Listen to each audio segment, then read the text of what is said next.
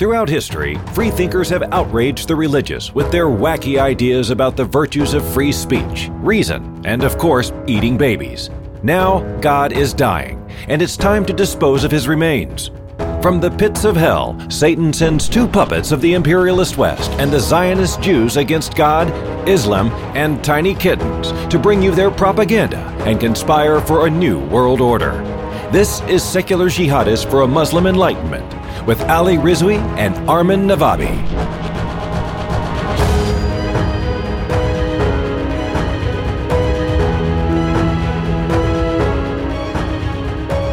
Welcome, everybody, to another episode of Secular Jihadists for Muslim Enlightenment. My name is Ali Rizvi, and with me is the great, the wonderful Armin Navabi. The very good looking Armin Navabi.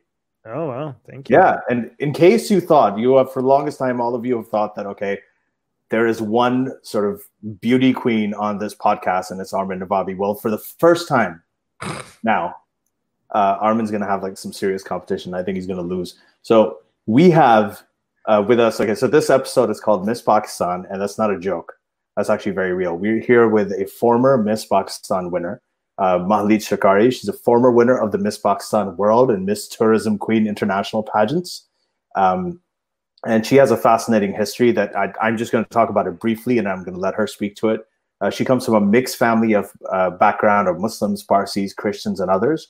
But she was born and uh, grew up in Pakistan. She was raised Muslim in her childhood, uh, but decided it wasn't really working out for her in later life, and now sees herself as more spiritual. Uh, so, you know, here you have she's raised in a country uh, which is an Islamic country, right? But she has a mixed religious background. Um, she uh, has been raised in a modesty culture uh, society, but she's also a beauty pageant contestant, uh, and then and a model and an actress. And then uh, she has also been a refugee. Her family actually came to Canada as refugees. So, um, Mahleej, if I got anything wrong, you'll have a lot of time to uh, fix that. But welcome to the podcast. It's great to finally meet you and talk to you face to face. I've been following you for a long time. Same here. Thanks, Ali, for having me. It's amazing to meet you and Armin. Yeah. Okay. Hey. So, th- yeah, let's start from the beginning. So, one one thing that I heard, um, uh, you have a really, really interesting uh, family background. Now, you were born in Karachi. You're Pakistani by Mhm. origin.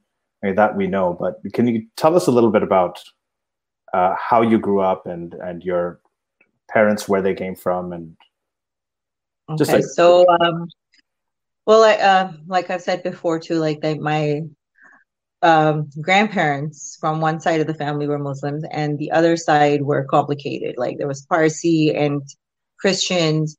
So when my mom got married, um, she wasn't brought up as a Muslim. Um, she converted because she had to get married. She got married to a Muslim. And um, then I was, when we were born, we were also kind of being raised as uh, such that. But I guess uh, my mom converted just because the cause of it. Like, you know, she didn't really, really convert. Um, and uh, when my dad passed away, um, that's when she wanted to follow, you know, her own religion. And it was hard for us because of being a religious minority. It was hard for her. Um, I myself never really felt like, you know, anything on me because I was being raised as a Muslim. So nobody really give a shit, you know.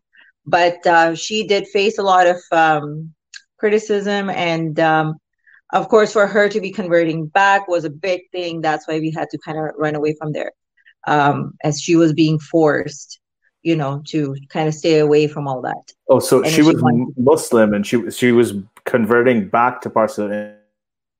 Yes. in a way she's becoming uh, Yeah. an apostate, right? So Yeah. that's Yeah. what. So that would cause So- problems. Yeah yeah. So, like for And, me, um, yeah. you know, growing up there, I was there till I was probably 12, maybe 13, um, around that age. And um, yeah, so I never really faced any discrimination in that sense, you know. Um, but then again, I wasn't seen as a minority. Yeah. So, so, so you're there. Uh, you moved to Canada when you were about twelve or thirteen, right? Mhm. Now, so when you were growing there, and you're you're so you're. It seems like your father obviously passed away when you were very young. Yeah. Right. Um, and so before that happened, uh, how religious were you? Was it a super religious family? Had your mother really taken on? Because you know the people convert for marriage, but they're not. They don't mm-hmm. really believe it in their hearts. Right? Well, it was um, growing up. Um, I did see her for like maybe a little bit part of her life where she prayed and then she was fasting. You know, um, not most of my life um, that I was there. With us we were never really forced onto it. Like my so my father wasn't very educated and uh, he did follow the religion but he wasn't a fanatic you know? Um, he did drink you know and um, you know a couple other things. He did a couple of drugs and stuff. Um, so he wasn't really so he didn't really force us into all those things. But yeah of course um, you know when it came to showing off wearing certain clothes and stuff um, he had a problem with certain things you know women shouldn't do and stuff. Um, but um, otherwise he because he liked to hang out in the elite crowd he always wanted us to dress like in jeans and long shirts and stuff. So he was kind of moderate in his mind he wanted to pretend to be a certain way but he used the religion whenever he wanted to on us you know for his advantage do you get what i'm mm-hmm. saying yeah, yeah, yeah, completely. It's actually very familiar. Yeah, that's, but that's my mom's family, my mom's family was very because um, my dad's family came from like a tribal area in a small village, but my mom was from the city, um, and of course she was brought up with the um, you know all the freedom. Um, her dad being Parsi, like she had all the freedom she could. You know, she was raised that way, and she brought us up that way as well. So she never mm. really forced us into anything.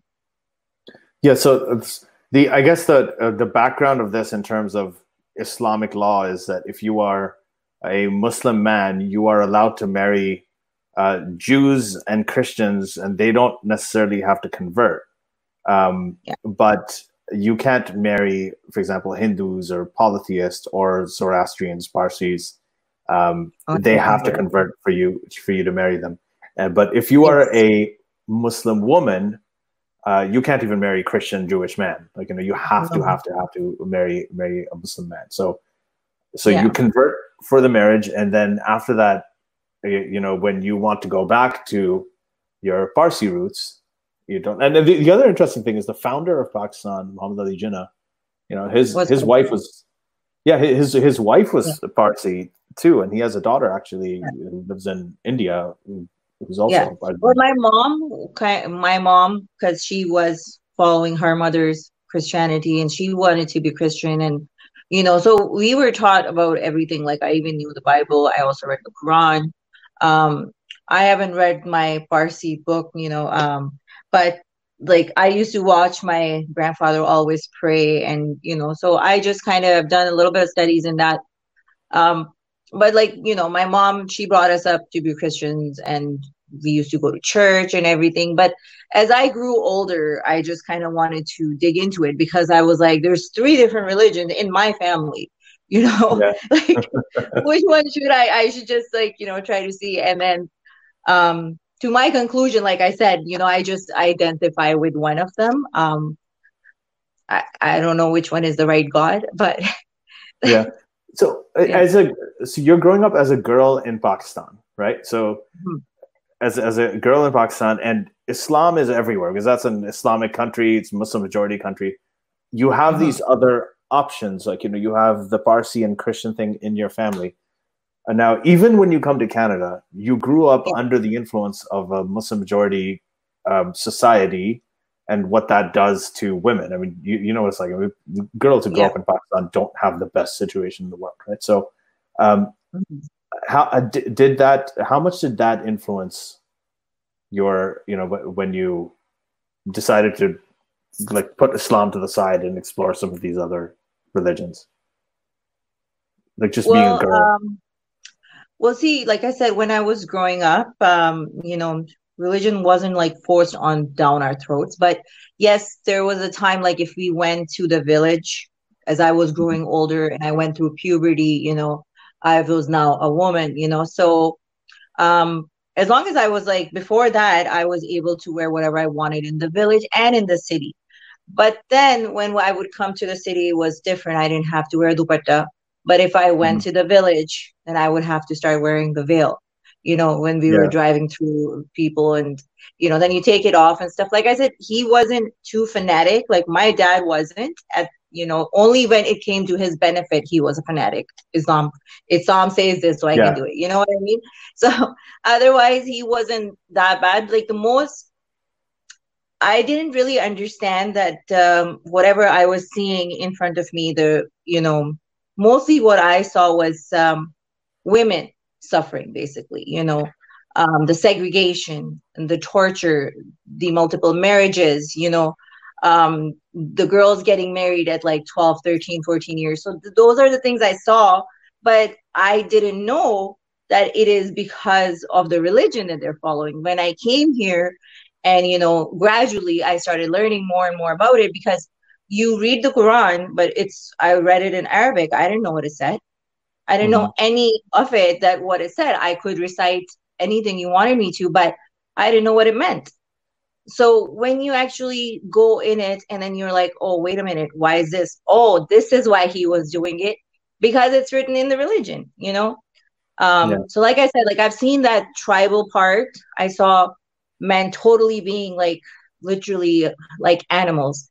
And then I will come to the city and I would see my mom's brothers and they would treat their women really nice, you know? And I could see the brought up was different from both. Like it Hmm. was really complicated for me to see that, but yeah, I couldn't relate to it till I actually came here, and uh, I was open to that idea. All right. All right. So, by the way, guys, for the people that keep telling me not to interrupt, this is why I have to interrupt because Ali, I keep I keep raising my hand, and we get went eleven minutes through the show without Ali once noticing that I questions. No, no, shut up. I'm, I'm not No, no, looking no, at you. no, I'm no, no. looking at my. no, I'm, I'm interrupting. I have questions. Uh, so when you, I have to interrupt. So when you when you are looking at the different religions, right? Like, um, what's your for, you you're saying you were asking yourself which one you want to identify with, um, but uh, have you did you ever consider that you don't have to identify with any of them? No, I of course I know that I don't have to, Right. but um, I I don't know exactly where I stand right now too. Like I guess Oh. I'm still in the search Wow. mode, you know. Hmm. Um, I would have to just say that I'm more of a spiritual person, but you know, it's I guess it makes the conversation a lot easier when you just tell somebody that you're, you know, Parsi If they if that may cuts the conversation in half, I just kind of, you know, Wow. So make it that way.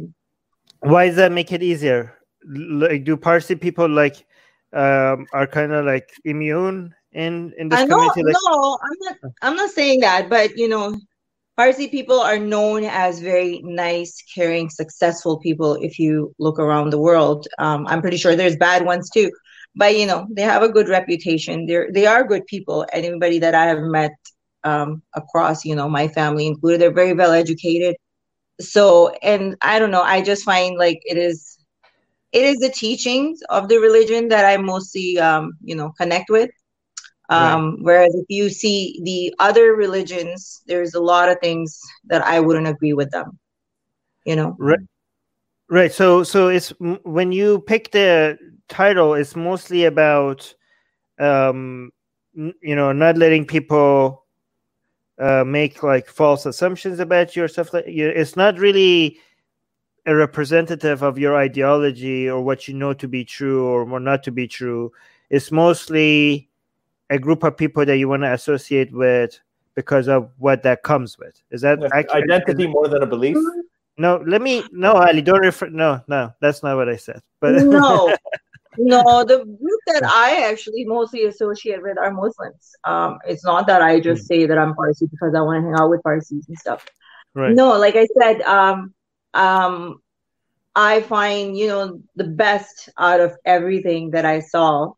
Um, first being it is the the most well one one of the most I would say oldest religion there is. Um, you know, I'm not saying that I believe in everything, but like you know, it has certain things that we all can agree on. Like you know, there's good and bad, and uh, you know, you should be doing good, you shouldn't lie. You know, all those things that every kind of religion has. But it also doesn't say that you should go and kill the non-believers, and you Mm. should you know hit your wife and some uh, some stuff that other religions. does it um, seem like of does, tell you to do. Does it doesn't it seem like the good the so-called good parts of all of them are obvious um you know obviously so obviously good um you know cheap moral lessons that anybody could get with that religion but it's the bad parts that only comes with religion. Like i mean it doesn't take a genius to realize murdering people is probably not a good idea. It's not a healthy society. We like doesn't take religion to, who you're murdering. hold on. It doesn't take religion to say oh theft is bad uh, seems like people have figured that out ma- way before religion. Um, but it does take religion to say oh yeah apostates needs to an apostate needs to die. Like it seems like the good parts are not unique to religion and it's so easy to figure out without religion but it's the bad parts that are unique to religion. I mean at least their brand of evil is unique to religion. Doesn't it seem like that Um, you you could put that into an argument, but for me, it's not really like that. You know, it's just for me. Um, I don't think per se you need religion to do good or bad. People are just good or bad. You know, I believe that. Uh, but like I said, you know, from my beliefs to whatever I find is the most accurate, you know, Hmm. uh, I just kind of put it in that way. Yeah. Was- um, does it- You know. Doesn't it seem doesn't it seem like if you're if the fact that you're looking at all of them and deciding which ones is good which ones is bad which teachings you like and which teachings you do, you don't like doesn't it seem like to you that the, that suggests that the moral compass that you're using is independent from all of these religions and you're use, you're tapping into some other source to figure out what's right and wrong and it seems like to be independent from these all of these scripture Well, like I said, I I am not. I'm not even talking. Like I haven't even read much of the scripture. I'm not coming Mm. it. I'm just relating to something that I relate to. Right. I I, I don't know if other people take the morals from it or not. Uh, you know, I think my morals and my etiquettes and everything came from my parents, Mm. not the religion, but my parents. You know what I mean? So, like I Mhm. said, there's good and bad in people. I believe on that. Um, Right. I just, like I said, I just identify as a Parsi. If I have to identify with something, I just choose to identify with that. Yeah. Um, But- you know, But you're I- on a journey of discovery, right? Like you still don't know where exactly like I said, Yeah. you know, I believe in doing good, so you know, good things happen, kind of like that. I'm more of a spiritual person. Um, and What does like I said, you know, I'm I'm still studying. I'm still like keeping an open mind. I listen to different people. Like you know, I found Harris, and through that, I found Abdullah. And you know, I'm just like I said, I'm on the Mm. search to see what is the truth. You know.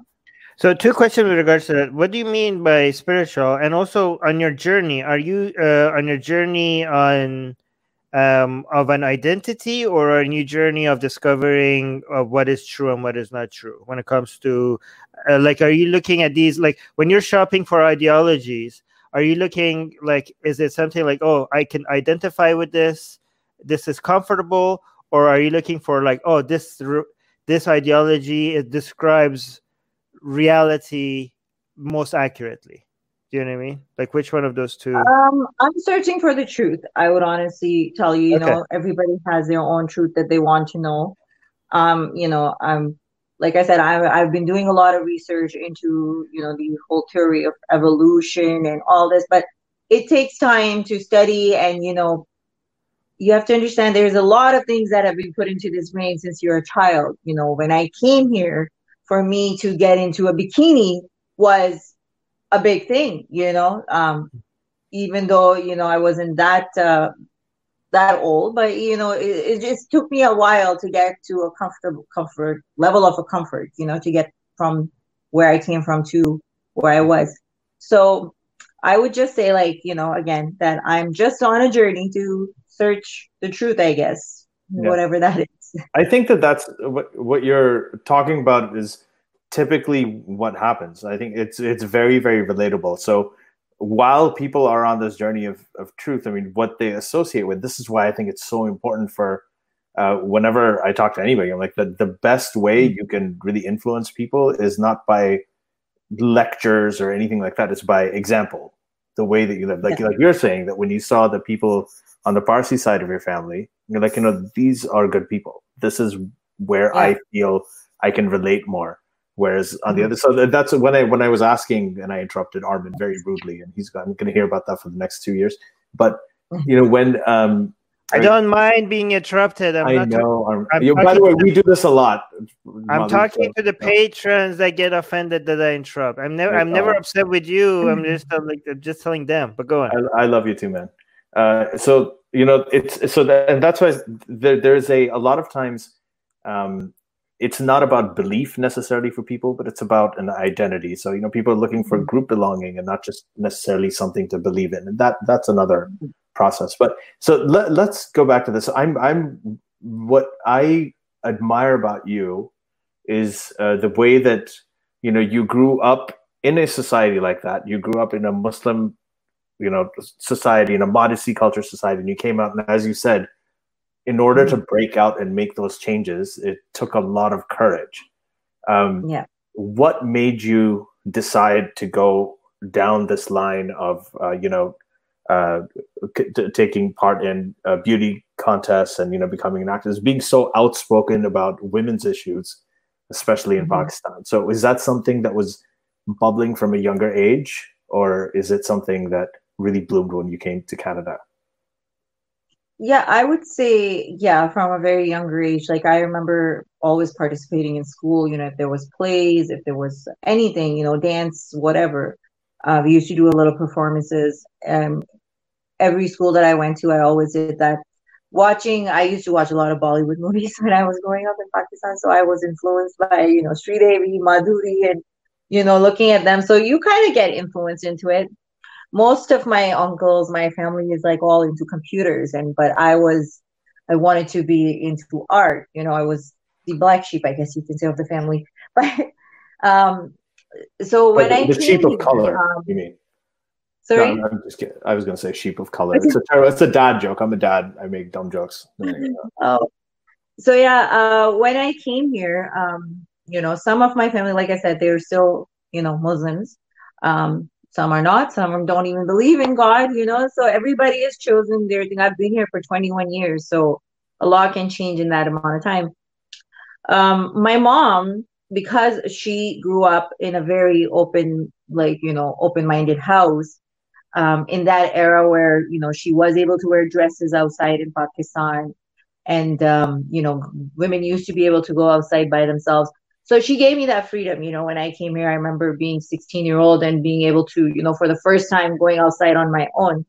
Um, so when I told her that I want to do this, I remember there was like a model search and I wanted to go do a photo shoot and they're like, you have to do it in a bikini. And I asked her, you know, and she was okay with it. Um, so I think my whole encouragement came from my mother. Um, she could have been like, oh no, you shouldn't, even being brought up in that kind of culture. Um, so I guess I came at an age where I was, it took me a little time, but I transformed pretty quickly. You know, I adopted everything pretty quickly, but it with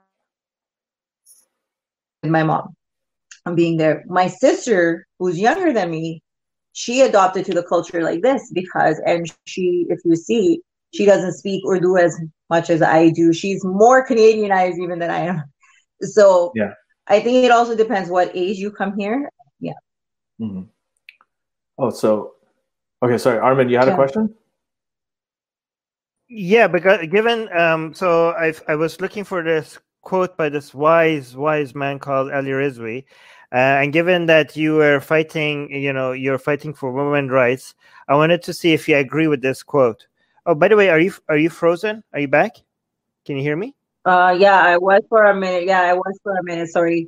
I think my Alright. internet went off. It's back on now. Okay, Okay, so sorry, I couldn't hear anything Ali you said. no, Oh, it was it was me. was- it.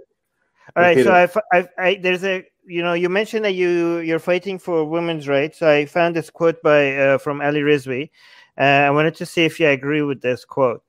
Uh, the quote goes: "If you want to fight patriarchy but won't fight religion, you're not fighting patriarchy." Do you? What do you think about that quote? I think it's good, but um, you know, patriarchy and religion, we can, you know, there's two different things. I think I think they're not exactly the same. Um, I don't have to fight religion per se. Like, you know, I I don't know. It's a hard one. You know, for women's thing, it's different, and for religion, it's someone's belief, someone's morals, and I guess more people's feelings get hurt. Basically, yeah. if you think about it, you know. Um, I mean, if they're so, shitty beliefs, if they're shitty beliefs, does it matter that they get hurt? Uh, well, some people are gonna get hurt anyways. Like I, I, I speak against religions too. It's not that I don't, you know. Yeah, um, you do. And I'm not. I don't go around saying, "Oh, you know, convert to Parsiism, Zoroastrianism, and this and that." You know, it's just, I just find, like I said, just to identify with it. Um, but and maybe the, I might not even remain a Parsi. Who knows? You know, I just don't know yet. What yeah. I really don't.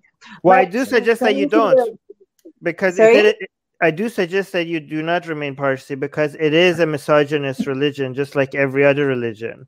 Um, yeah. and you know, Armin's gonna try. He's trying to convert you to atheism. Which I mean, I'm I'm trying to convince you not to endorse an ideology that is uh, is anti-woman. I don't endorse anything. I don't endorse anything. Actually, you know, I I actually, you know, most of the time I try to stay away from religion, but it just happens to be that my following is 80% from Pakistan. You know, mm. so either I talk about human rights, either I talk about how to eat a banana or anything. They just push religion into it. You know what I mean? So mm. it's kind of hard for me to talk about anything related to Pakistan and not have religion involved into it. Um, oh yeah, so, of course. You know, but yeah, but so, but to be no no let me finish. Uh, yeah, yeah, to be to be fair, like identifying as one of these religions is to some extent legitimate, giving it legitimacy and giving it uh, more relevancy that it needs.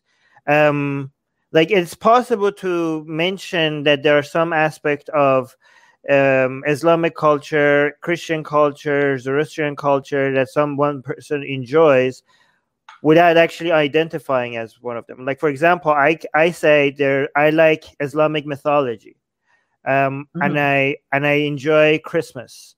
Okay, but I do not mm-hmm. identify as a Christian or a Muslim uh, because these are as when it comes to a guideline to life these are horrible ideologies that deserve no legitimacy from anybody so th- I, I, think we need to introduce more people with the idea that you could enjoy some aspects of the culture without put without wearing the label and adding to the numbers of people that are giving authority to these ideas. And you say religion is not the same as uh, misogyny or patriarchy, but yeah, because it's a lot more shit than just misogyny. And misogyny is only one of the uh, poisons that religion spreads. It's a lot worse than just misogyny. So, mm-hmm. but I mean, if you, I, am just suggesting, by the way, I'm, I'm, this is just a suggestion that if you do care about women's rights, these are religions that have never not been anti-woman.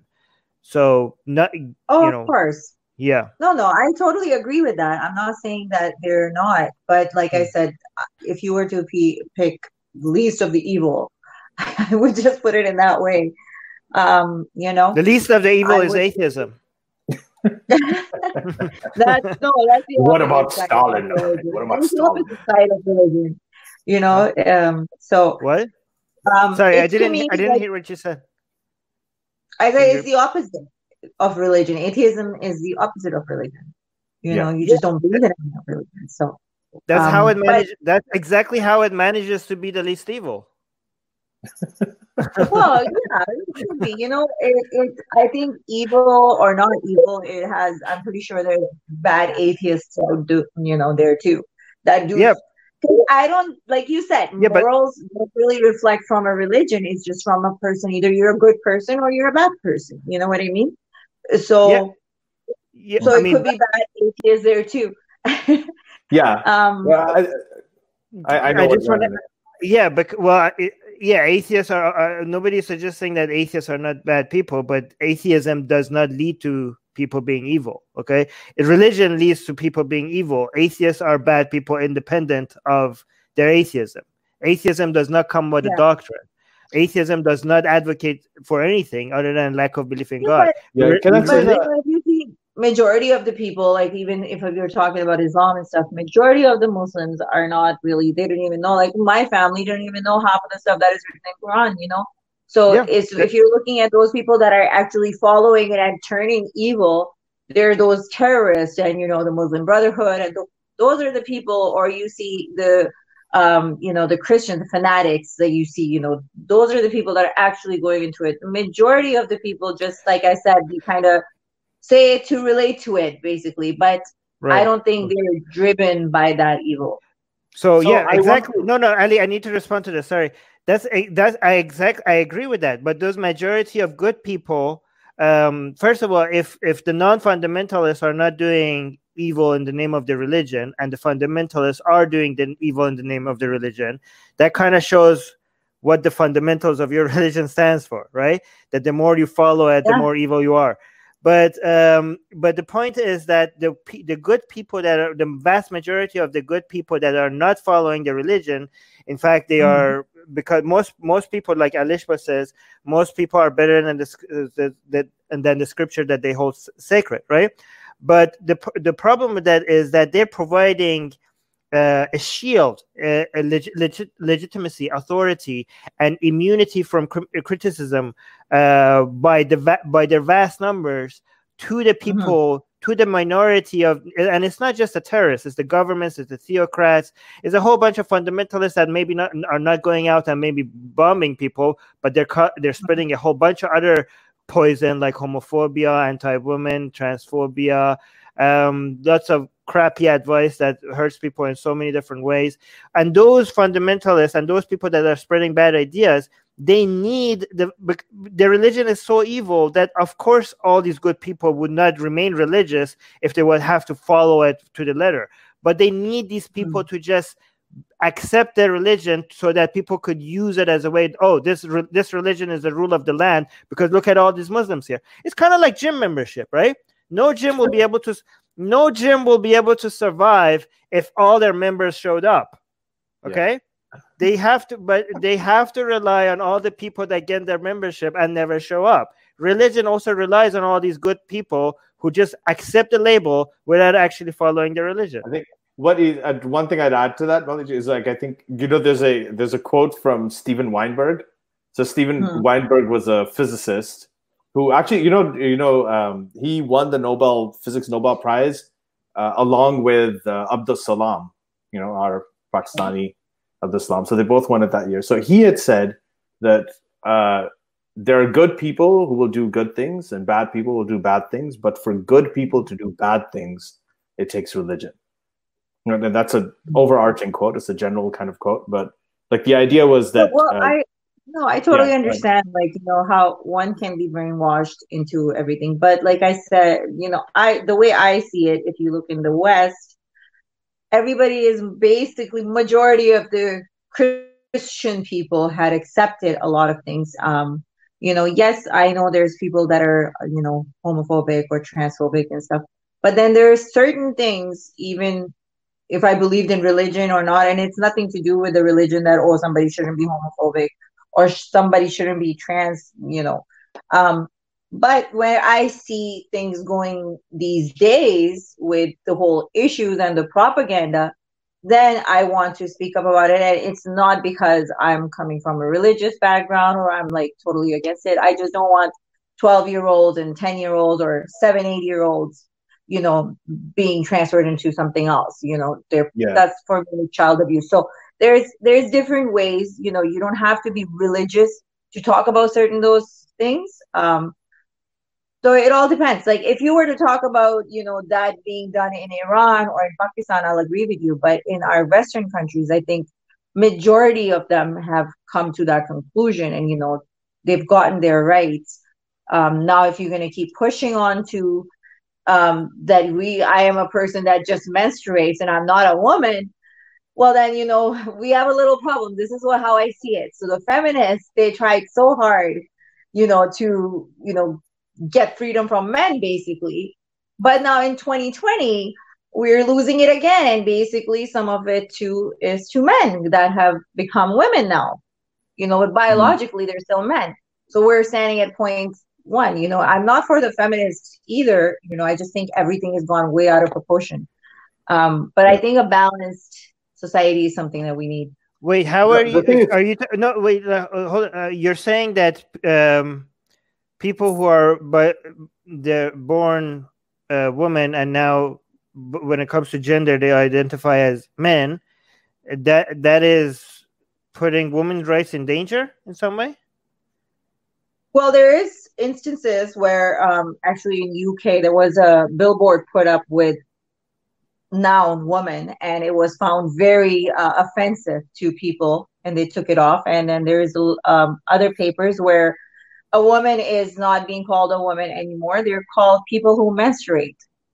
Um, yeah, but those are but those are ra- people find it rare. offensive.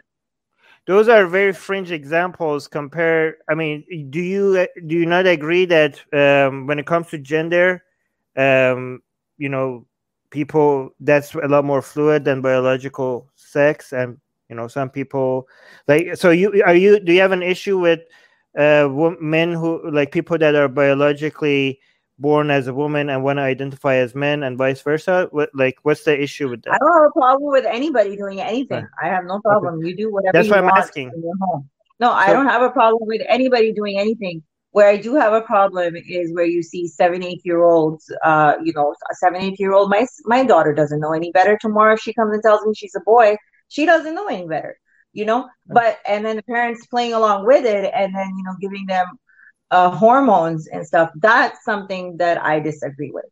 Um, then again, if you put in bring in the gender role into sports, if you're gonna put um, a trans female or trans woman in there that was biologically a male, we've seen the results of that. They obviously win because we know men are a little bit more stronger, bigger bone structure. So all those things, these are the things that I am. I have no problem with any transgender person or homosexual. I have no problem with anybody. Yeah, You to know, me, to me, to me, to me, it This is seems the like JK. Same way, as long as Yeah. they don't, you know, put their ideologies and their things in, on other people, like you don't want other religion people to put brainwash you with certain things. We don't want the same thing, you know. As long as you want to do it yourself, that's fine, you know. to I have me no it seems like these it. are very fringe examples of like a much bigger movement when it comes to trans rights um and i think it's mostly used as distractions like um obviously ev- I don't ev- think it's a distraction. There's actually a lot of cases that are happening out there. It's not that. It's a, I Like- see it with my child also happening in her school. Um, you know, things that she brings back home, and uh, so see if everybody. I just think of it this way: if everybody becomes a homosexual, or if everybody just transforms, you know, goes to the other side, how are we even going to reproduce? You know, I'm Nope, pretty sure that's nope. not going to happen. But I'm just saying, you know. Um, well if, if you're sure if you're sure it's never going to happen then why is that even an issue that you need to bring up like obviously we're never going to have Well, to deal with it's that It's not an issue. It's not an issue. It becomes an issue when I, as a woman, I can't say I'm a woman. I have to say like I'm the person that menstruates. It's kind of kind of But- insulting to me. who's You know, who's actually who's who's to them? You know, it's sometimes Is anybody- to me. is is anybody seriously successfully stopping you from saying that you're a woman is that an act Not threat? yet. Not yet. Not yet. Well, but not if ever. you look at it, in no, no. Ar- UK, I, I, Armin, she has like there are the UN right has come out with you know using those terms like people who menstruate and everything. So I understand. Yeah, uh, But nobody is gonna come say like if you are a, a cis woman and you come out and say, put put make your Facebook and say like, hey, I'm a woman. I haven't. I mean, I have seen a lot of crazy Wokistani uh, crap, like from these f- from these like you know far. I don't know what to call them anymore. Uh, Just from woke. this Just call from the wo- Wokistani, that's from it. the woke from the woke cult. I have not yet seen anybody say, "Hey, I'm a woman," and somebody say like, "You can't say that. You have to say I'm, I'm well, somebody maybe who not menstruates." here. Maybe Okay. not here yet. But like I said, you know, the whole trans issue, uh, you know, that I like I said, you you know, if I if you look like a woman to me, I will call you a woman. You know, if you look like a man to me, I will address you as a woman. But if you look like a man and you want me to call you a she, I'm just gonna have a little problem with that. You know, but Why? What's the cost where I'm getting to. But What's the problem um, if, if somebody if somebody hasn't gone through the transition or doesn't want to go through the transition or is not able to go through the transition and they look like yeah. a man to you and they they want to identify as a woman and they ask you they're not for they're not demanding you they're not forcing you. They're just asking you to identify but what's the what's the cost yeah, to I you to but you have your beliefs and then I have my beliefs right? There are certain things that my brain tells me that is right and then there are certain things that tells you you can do whatever you want in your personal thing. You know, you want to be addressed. I'll call you with the female name that you have, no problem.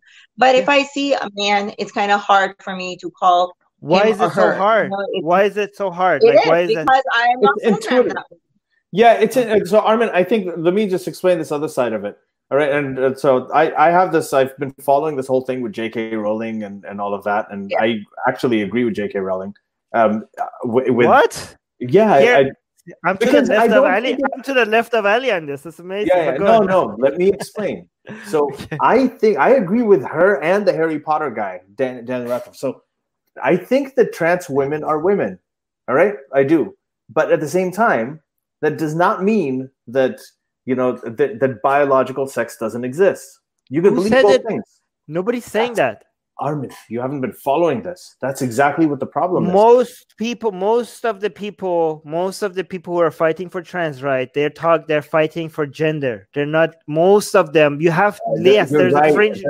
But that's not the case right now. That is not the case. So what happened is that the lady that got fired, right, that J.K. Rowling was standing up for, right, it wasn't about that was about a denial of biological sex. So t- Twitter was actually removing people. People were getting fired because they're saying no biological sex exists. You know, the whether it's your karyotype, karyotype in rare instances cannot match the biological sex. But if it's gamete size, you know, or large gametes, small gametes, you know, the biological male female that happens in nature, right? So this is they're saying that. So I think my my view on this has always been that you're having you, a different argument than what's actually no, the issue. No, is no, here. I'm not. I'm not. I'm not. I'm not. Malik, you got to back me up on this. If if you agree, obviously. Oh no, actually, even if you don't, just back me up on it because.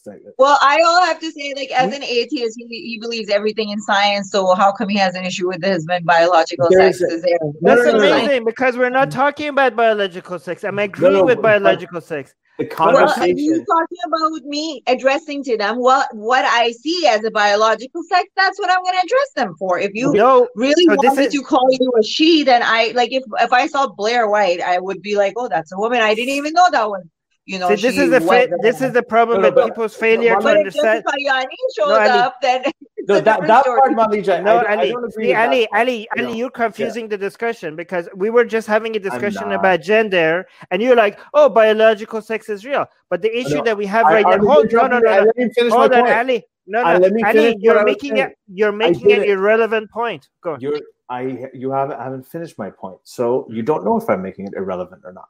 Uh, by the way, we this do this a lot. Now, here's here's here's the conclusion of what I was saying. I think there are 2 mm-hmm. terms. There's male and female. There's man and woman. Okay, everybody's yeah. born. Most people are born. The vast majority of people are born either male or female.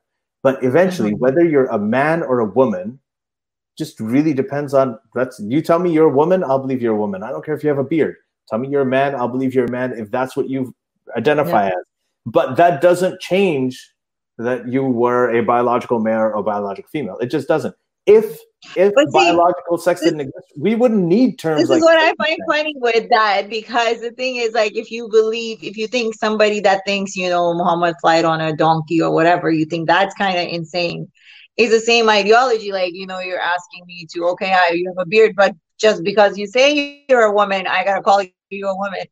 Uh, you know, that's kind of mm-hmm. insane to me. You know, uh, like I said, yes, these there's people that are happy in that sense when they do uh, you know go on to the other side or whatever. Um, but there is a lot of people that don't. They want to you know they make a mistake. This is a phase that they were going through and then they come back and then you know there's a lot of cases where they want to a lot of girls cut their boobs off and then you know where are you going to get your boobs now you got that's why that's it, why they have to go through so much psychological testing and uh, before they they don't just be like hey i want to transition and the doctor's like okay let's do it right now. It doesn't work like that. There's a lot of tests well that's fine. of... i'm not arguing with that. I'm not arguing that trans people shouldn't have any rights. That's fine.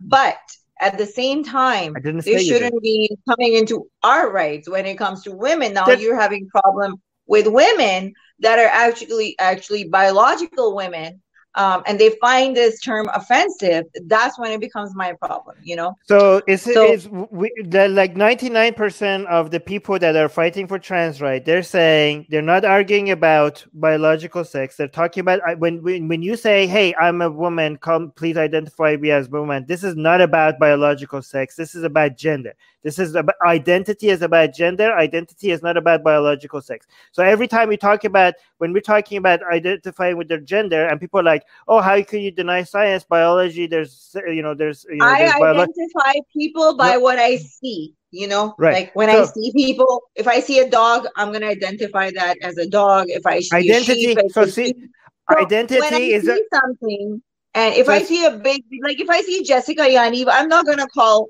Jessica. I'll call her Jessica, but I'm not gonna call her her. Come on, you know, Identity you can't force something- people to do that either. Nope, You can't. and nobody's This is forced. the problem.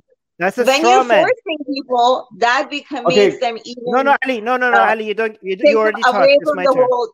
No, no, thing, we're you know? going off No, topic. I, wanted to. know, I, this is more interesting. This is more interesting.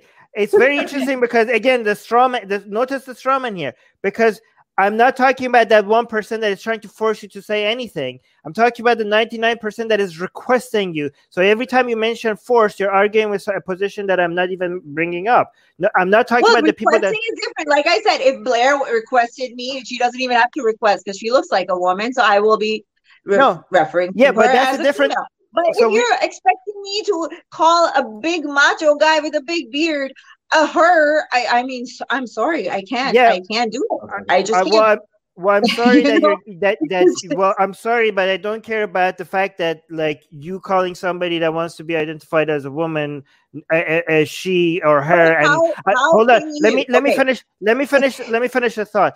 But the the amount of discomfort that oh my god it's so hard. Like she, this guy looks like a man, and I'm gonna like that's compared to somebody being the the psychological uh, trauma that somebody goes through. We know these people are like the amount of suicidal thought that these people go through for for the for the identity for being misgendered. So I'm sorry, but the, I, I don't see how difficult it is or how much trauma you have to go through for like oh this person looks like this identity is some you're saying like they look like this so i'm going to identify uh, them like this Uh, is- but identity is something that you pick for yourself it's very interesting because we just started talking about you picking your identity parsi muslim exactly. and you- and and you were- no, no, let me- you let me- you were choosing- Farsi, yeah you because know? you chose it Exactly. Uh, but you're not giving them that choice you're like no i pick your identity No, I give them the choice. Being I they should let the their choice, identity but see, Armin, let the No, you you don't give okay, you won't give anybody to identify to a certain religion, okay? Because you think that they shouldn't identify with any religion. At the same time, yes, they can identify as whatever they want, but that doesn't mean that I'm going to go along with that. You can I you know a person can be identifying as a Muslim, Armin, but you're not going to believe that okay, Muhammad did fly on, you know, and you're going to be like, yes, yes, I believe that. So nobody nobody you know, says the that you should same context. So I don't have to believe if a person is saying, okay, yeah, they can identify as whatever they want, Right. but that doesn't mean that I have Okay, to guys. go along with No, that no, no. idea. I have to answer. answer. It's fine. Nobody. No, I'm not Armin, saying that you going should. in circles. I'm Hold on on. No, I have to answer. I have to answer. No, this You're is the last. repeating This is yourself. the. This is the last. No, I'm not. This is the last comment. No, You the know- last comment will go to the guest. Okay, you okay. say the last This thing is my the last comment. Okay. okay. This Second is my last. last. Ali, you're making this so much worse. Just be quiet for one second. Um, no, I'm.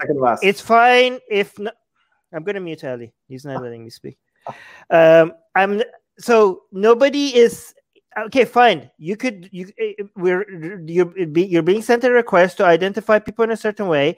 You refuse to because it's so difficult for you for some reason, even though it's harder for them to be misgendered.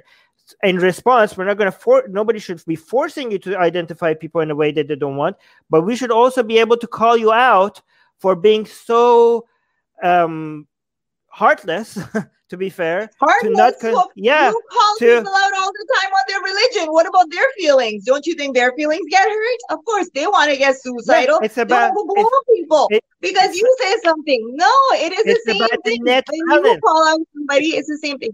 The second thing is, balance. it's not You think, It's- it's for harm. example, Jessica Yanni, if you think she looks so depressed and she's gonna go commit suicide tomorrow, you know, the thing is, majority of the trans people are not even going after this madness. Majority of them, I have been around trans people. Okay, I knew a person that went through all this system, wanted to commit suicide, but I also saw the person milk our system for money, and you know, he, I would say now he's he- she's a he. So I saw him how to use the whole system. Was a very smart person, And- you know. Um, but I'm not saying that all of them are no. This is just certain people that want to have this propaganda and going on it, and I just don't want to be, uh, you know. For example, we have the sports issue, we have the washroom issue. Like, where does it stop? You want like men that hasn't even, you know, done any kind of transformation. You want them in our washroom when my six-year-old daughter is there? Like, come Yeah. on, you, you, No. you- why would you want that? What? What? I don't Because, understand that. because there has been no proven threat for any from any of that. That's just that's just like Do you want fear, it? fear mongering. Are you waiting till something happens and then we we're not comfortable around men? I'm not comfortable in a change room around men. Simple.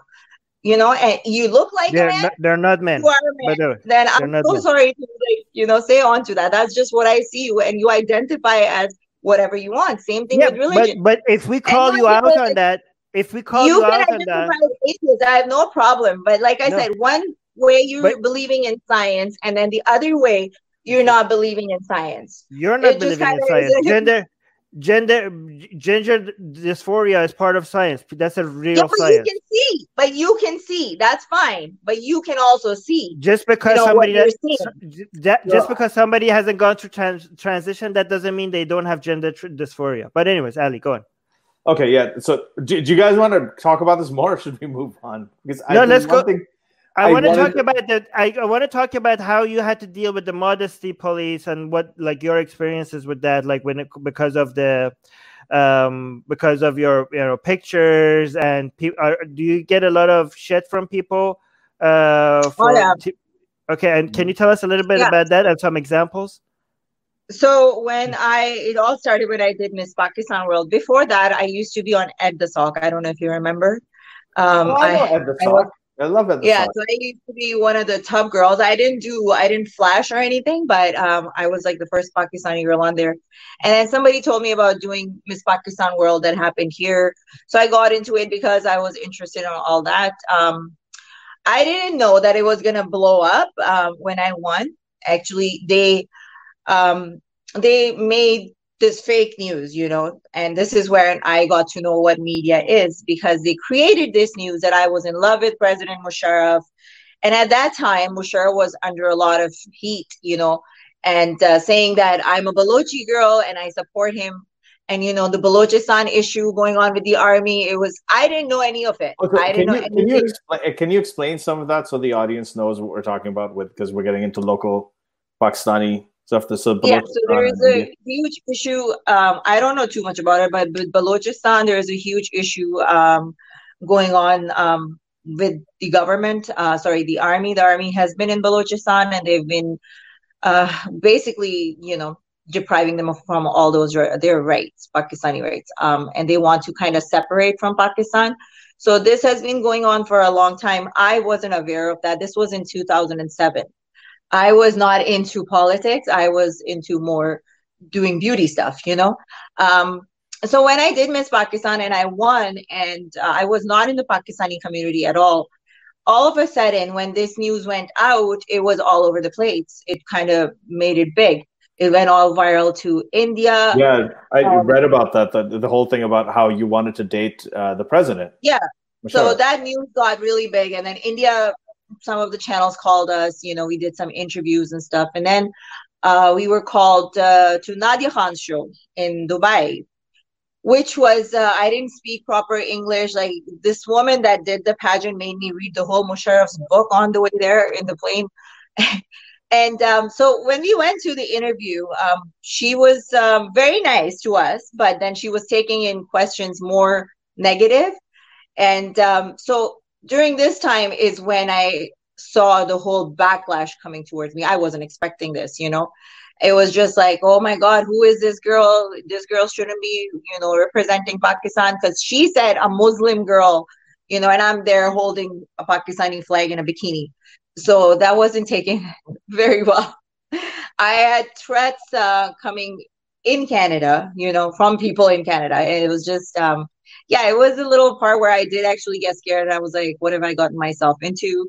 Um, but, you know, people forget. So that kind of wore off um, till this year.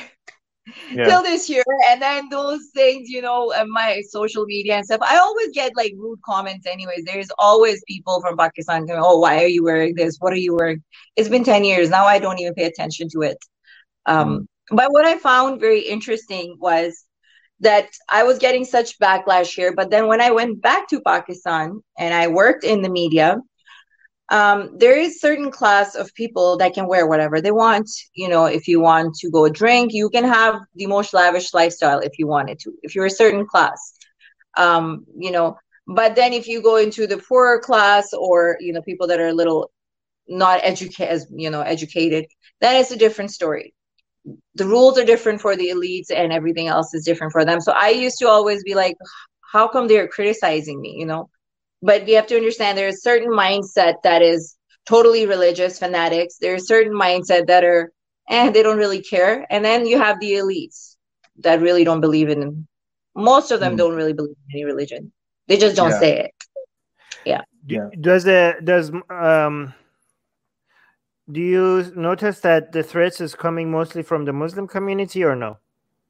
Oh yeah definitely. Because the thing is most of the time they they see me speaking in my language and then of mm. course my face so they automatically think i'm muslim right? Um right. and then when i say i'm not and they're like thank god. Even today i was like he's like thank god you're gonna burn in hell. And i was like i'm like did god send you a certificate with that that i was gonna burn in hell? Like how do you have the authority of doing it and just me saying that they're like oh what did you say about allah oh my god mm-hmm. i was like yeah, it's I get this year it's been really bad. Like I've been getting rape threats. Even my child, somebody was like, you know, mm. they were they send her rape threats and stuff, and I'm just like, I don't understand. Do you ever receive? Do you ever receive death threats or rape threats from anyone other than Muslims? No, mm. never. No, I think it's no. because of because you know I there is a there's this little sort of this weird sort of iconic mismatch because you know you are Miss Pakistan World, Pakistan Islamic mm-hmm. Republic of Pakistan, right? And then mm-hmm. you are totally not looking the way that they want their women to look. When they think of like a Pakistani woman, they think of a woman with nice job, modest, and everything. They're mm-hmm. the exact opposite. So that mismatch, I think, completely outrages people it makes them very very upset. But well, I you know what I, there's there's been so many Miss Pakistans like this woman started this in 2003 or 4 there's been many of them first of all none of them have ever gone back to pakistan because they were scared for their life i was the first one to actually take that risk to go back there Secondly, uh, if it comes to clothing, um, we have a lot of uh, media personalities, models. They wear whatever they want. They wear bikinis. Yeah. If you go onto their Instagram, you'll see, you know.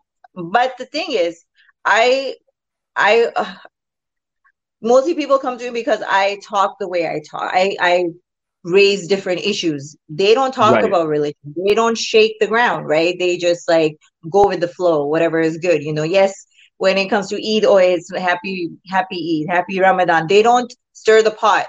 Whereas when, you know, comes to women's issue, I call them out when there's, you know, little girls being raped and buried alive. You know, it's not always positive, positive. I do promote positiveness, but I like to raise awareness, you know, and um, I've had a okay. lot of women reach out to me that way too. I have a lot of atheists that reach out to me too. They, you know, they just, I guess, need somebody to talk to.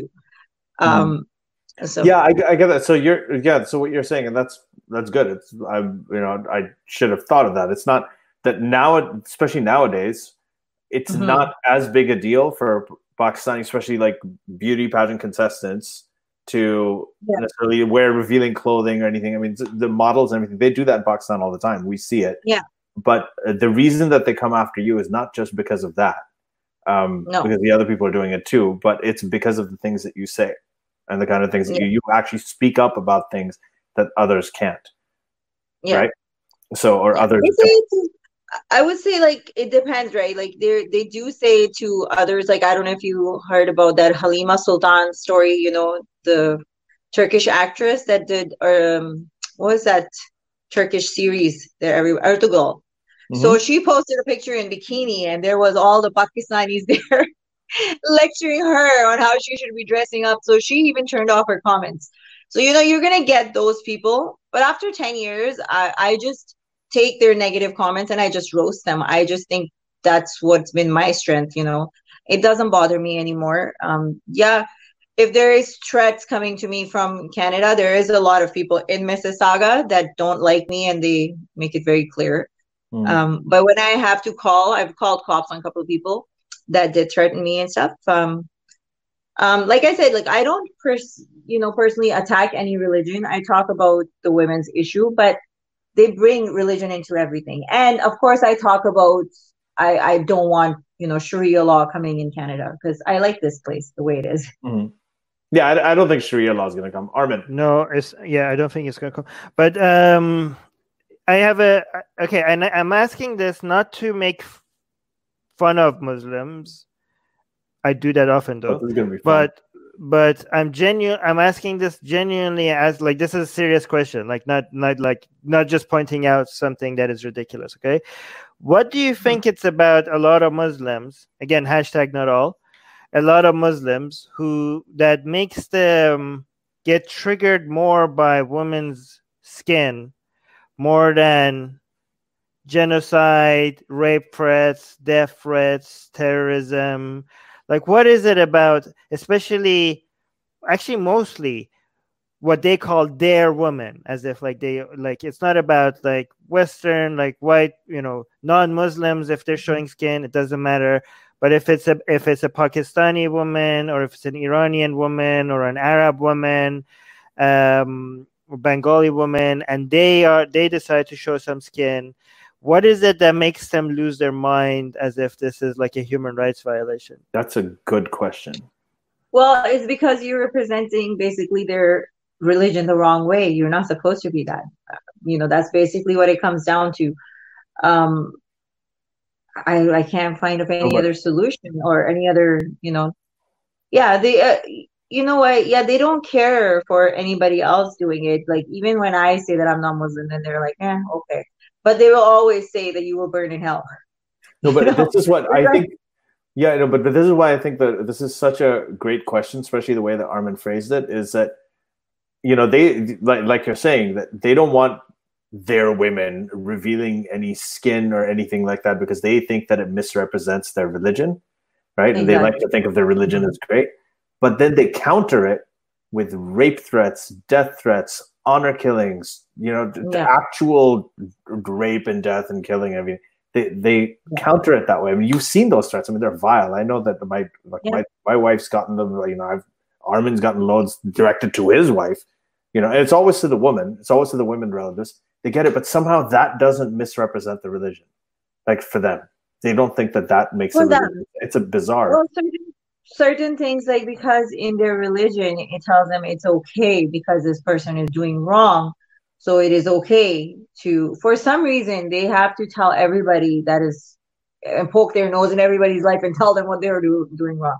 They have been given this permission. That's what they say. You know. Oh well, in our religion, if we see something being wrong, we have to say something to them. At least we have to say something to it. So you know, they just think of it that way. I think it's just uh, you know how they're raised, lack of education, all these things. I find most of it I receive from Pakistan is um, most of them are actually not very well educated people. Even though I have had some things, you know, with very well educated people too. So, Mhm. but it's the culture, and then you know, religion pushes them into it. Like I can only relate to the tribalism I saw, you know, in my dad's family, but I didn't see that in my mom's family. But I can understand where the tribalism came from. You know, they were landlords, women are just nothing. But then also there's religion that influences a lot of those things, you know. Mhm. So uh, basically comes down to the religion that women should not be dressed that way.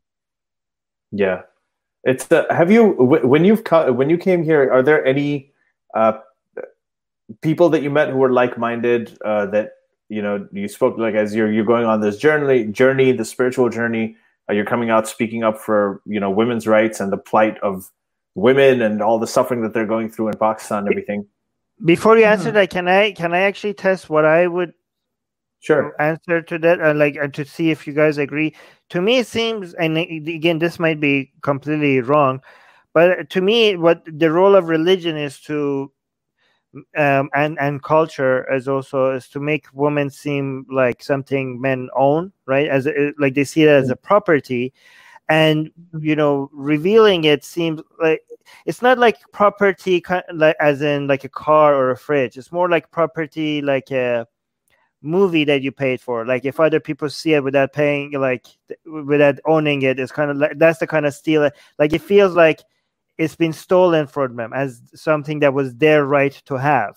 So it's kind of looking at women as property mixed with jealousy if other people are getting access to their property without going through the religious permission and the divine authority that was theirs. Uh, and plus with a, mixed with a lot of sexual frustration. Uh, it's a mix of those three things that makes them so. Um, I don't know if that's a accurate. That's just I think theory. it all comes. The sexual frustration also is caused by the religion because you're not supposed to have sex before you know you get married now if a guy who is 27 i met somebody that was 27 28 in pakistan that i was like hmm. oh are you a virgin and he was a virgin so Oh my god! You know, what are you gonna do when you're like 30 years old? You're gonna just do anything that comes in front of you.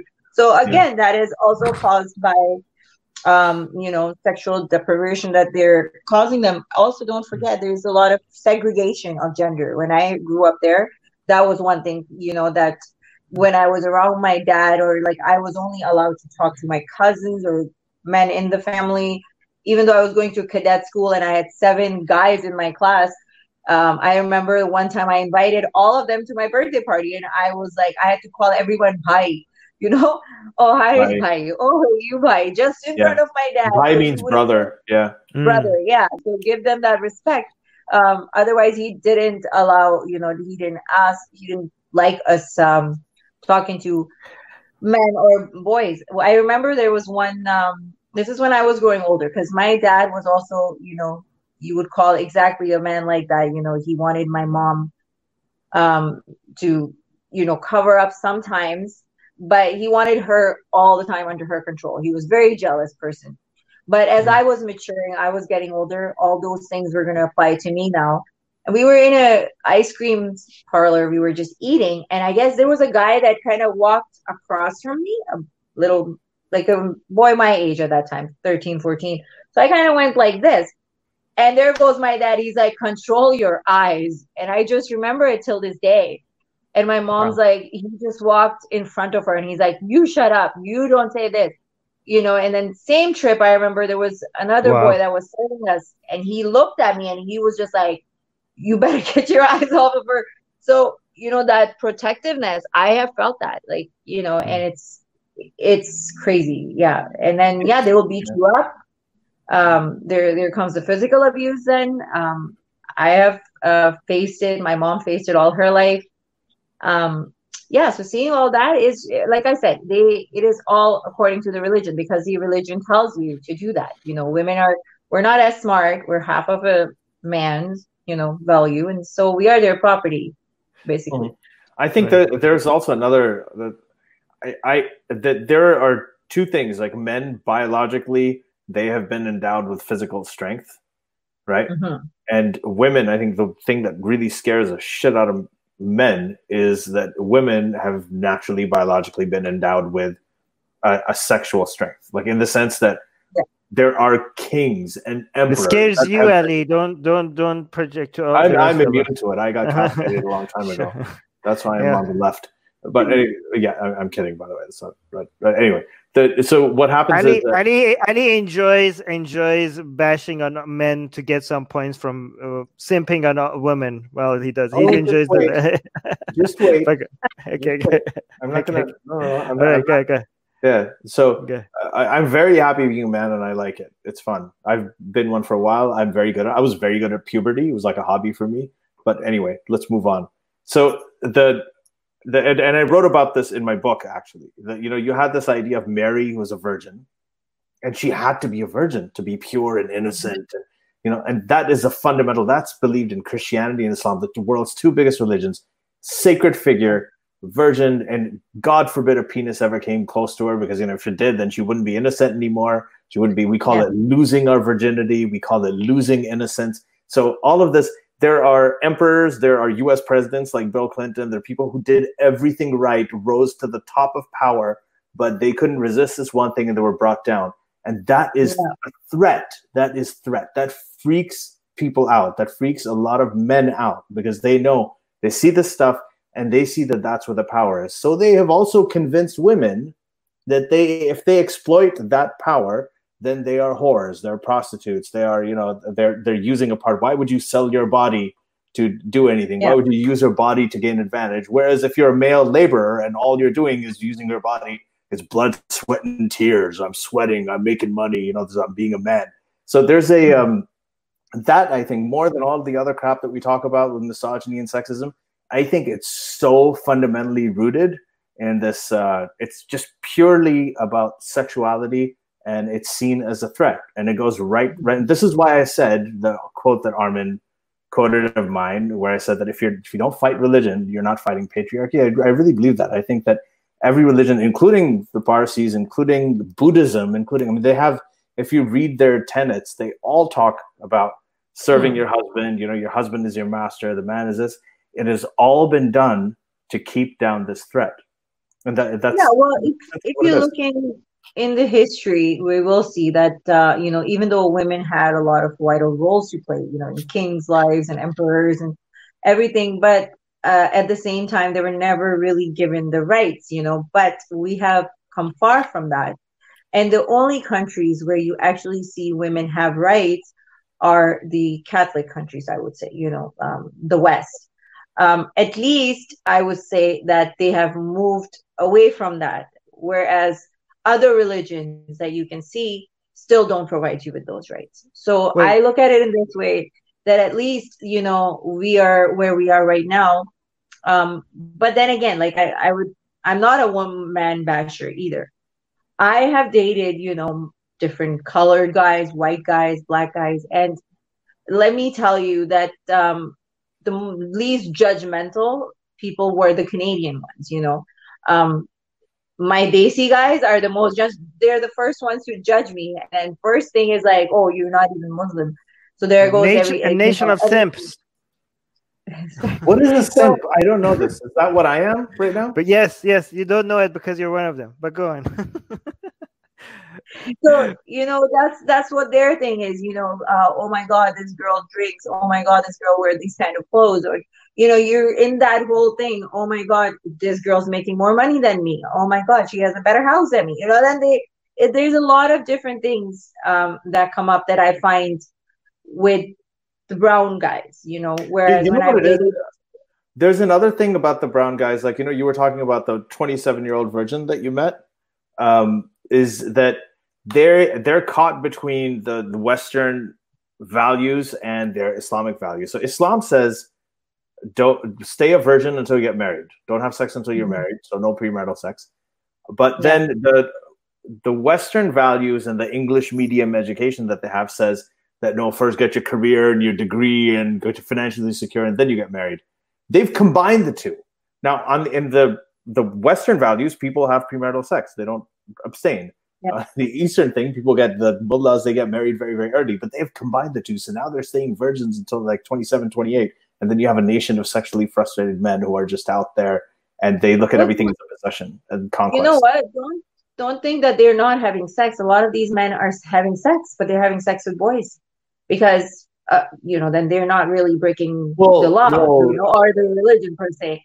They they yeah but they're not the thing is that people who are not are abstaining from sex with girls like th- that's not necessarily true because like I, I know a lot of these guys. I've grew up with many of them if they're not no having i'm saying there is but i also know of men that i know uh, that Yeah. you know have had sex with men that because they couldn't do it with women No, or that, that is a that that is a separate thing. Okay, so so I'll Yeah. uh, let me, sorry. Let me just explain. I don't want to interrupt you, but uh, what what I'm talking about is that people who think that it is wrong, it's Islamically wrong to ha- engage in premarital sex.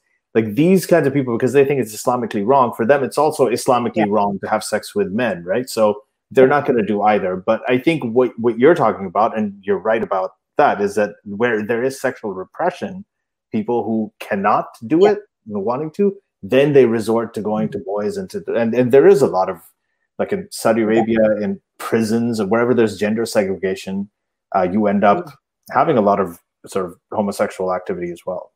Yeah, yeah, no, I agree with you. Like uh, the fanatics that you are talking about, I would call them the fanatics that follow to the book, of course. Mhm.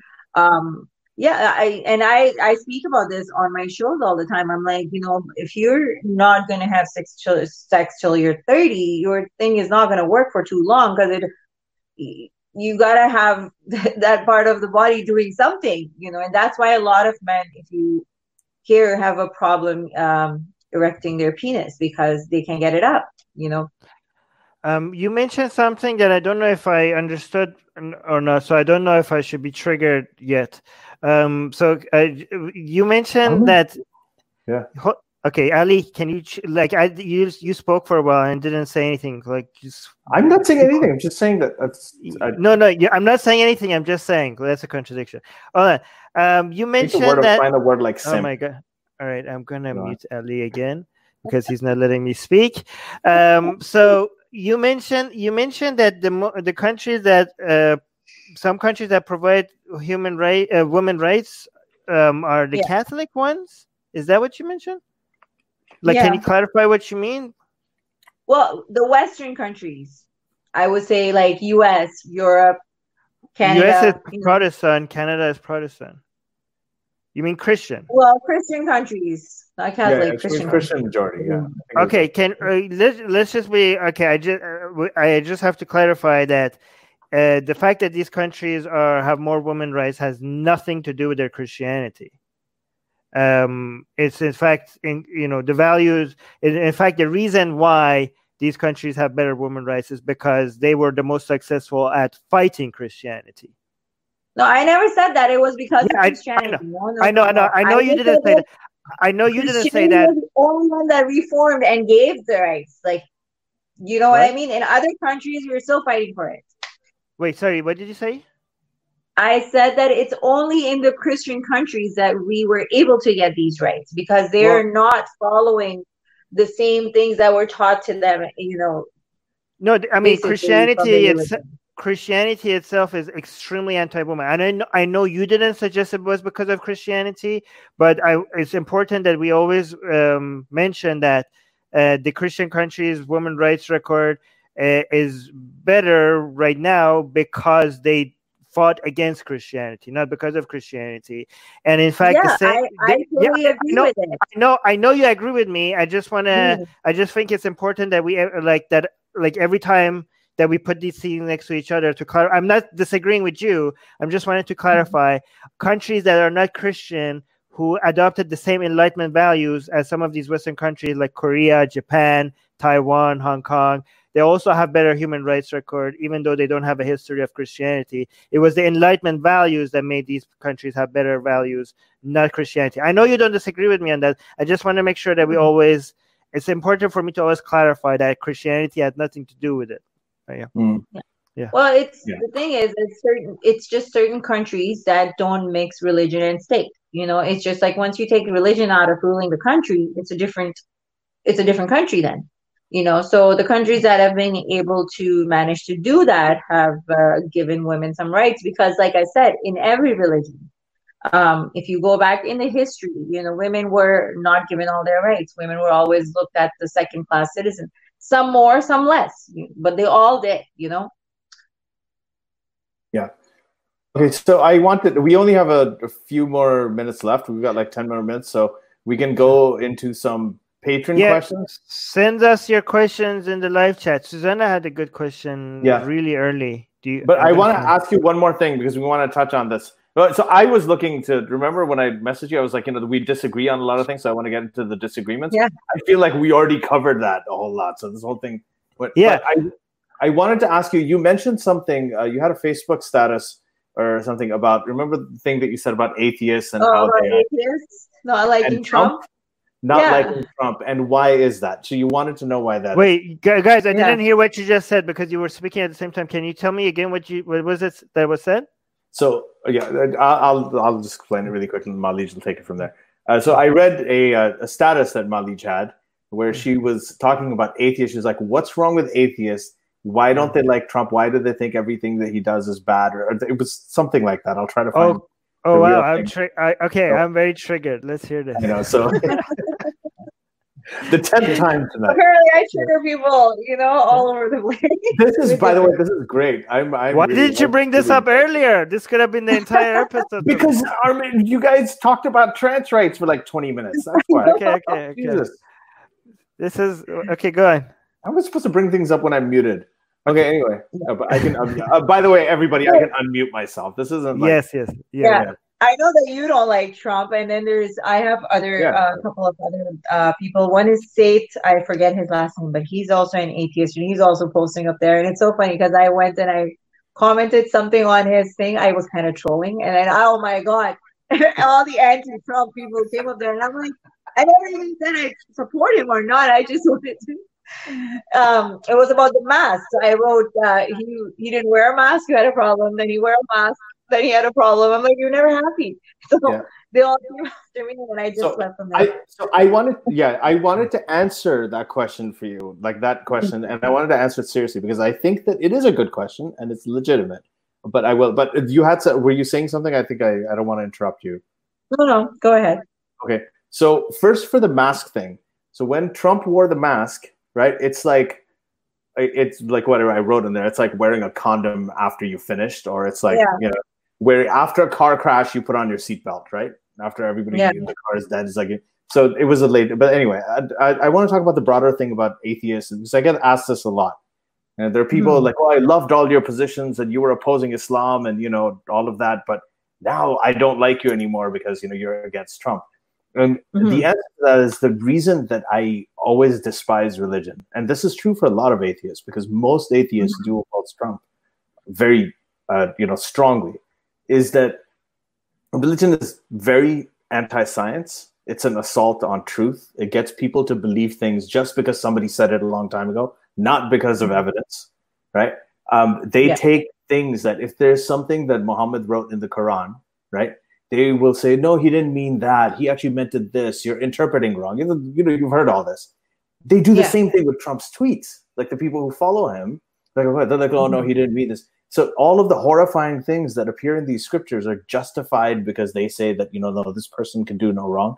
So there are a lot of parallels for me between like this kind of uh, cultish thing and the religion thing, and it reminds me. I grew up in Saudi Arabia as well, so it really reminds me of the way they do things there. Like now, you have all of the virus information for coronavirus. It's not going to the CDC.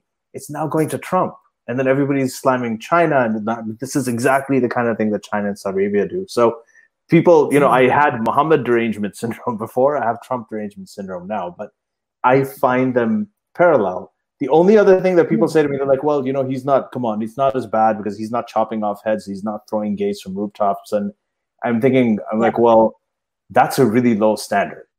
Like, really, that's if the, that's the best argument, he's not chopping off heads then you're Yeah. you're in a bad position. So Okay, I think Trump is uh, horrible, but I also think it's possible for somebody to be too obsessed with Trump, like Al- Ali is. I am. Uh, well, it's like you're I like, too obsessed with Muhammad, I- right? not as I much as you're obsessed when- with Trump.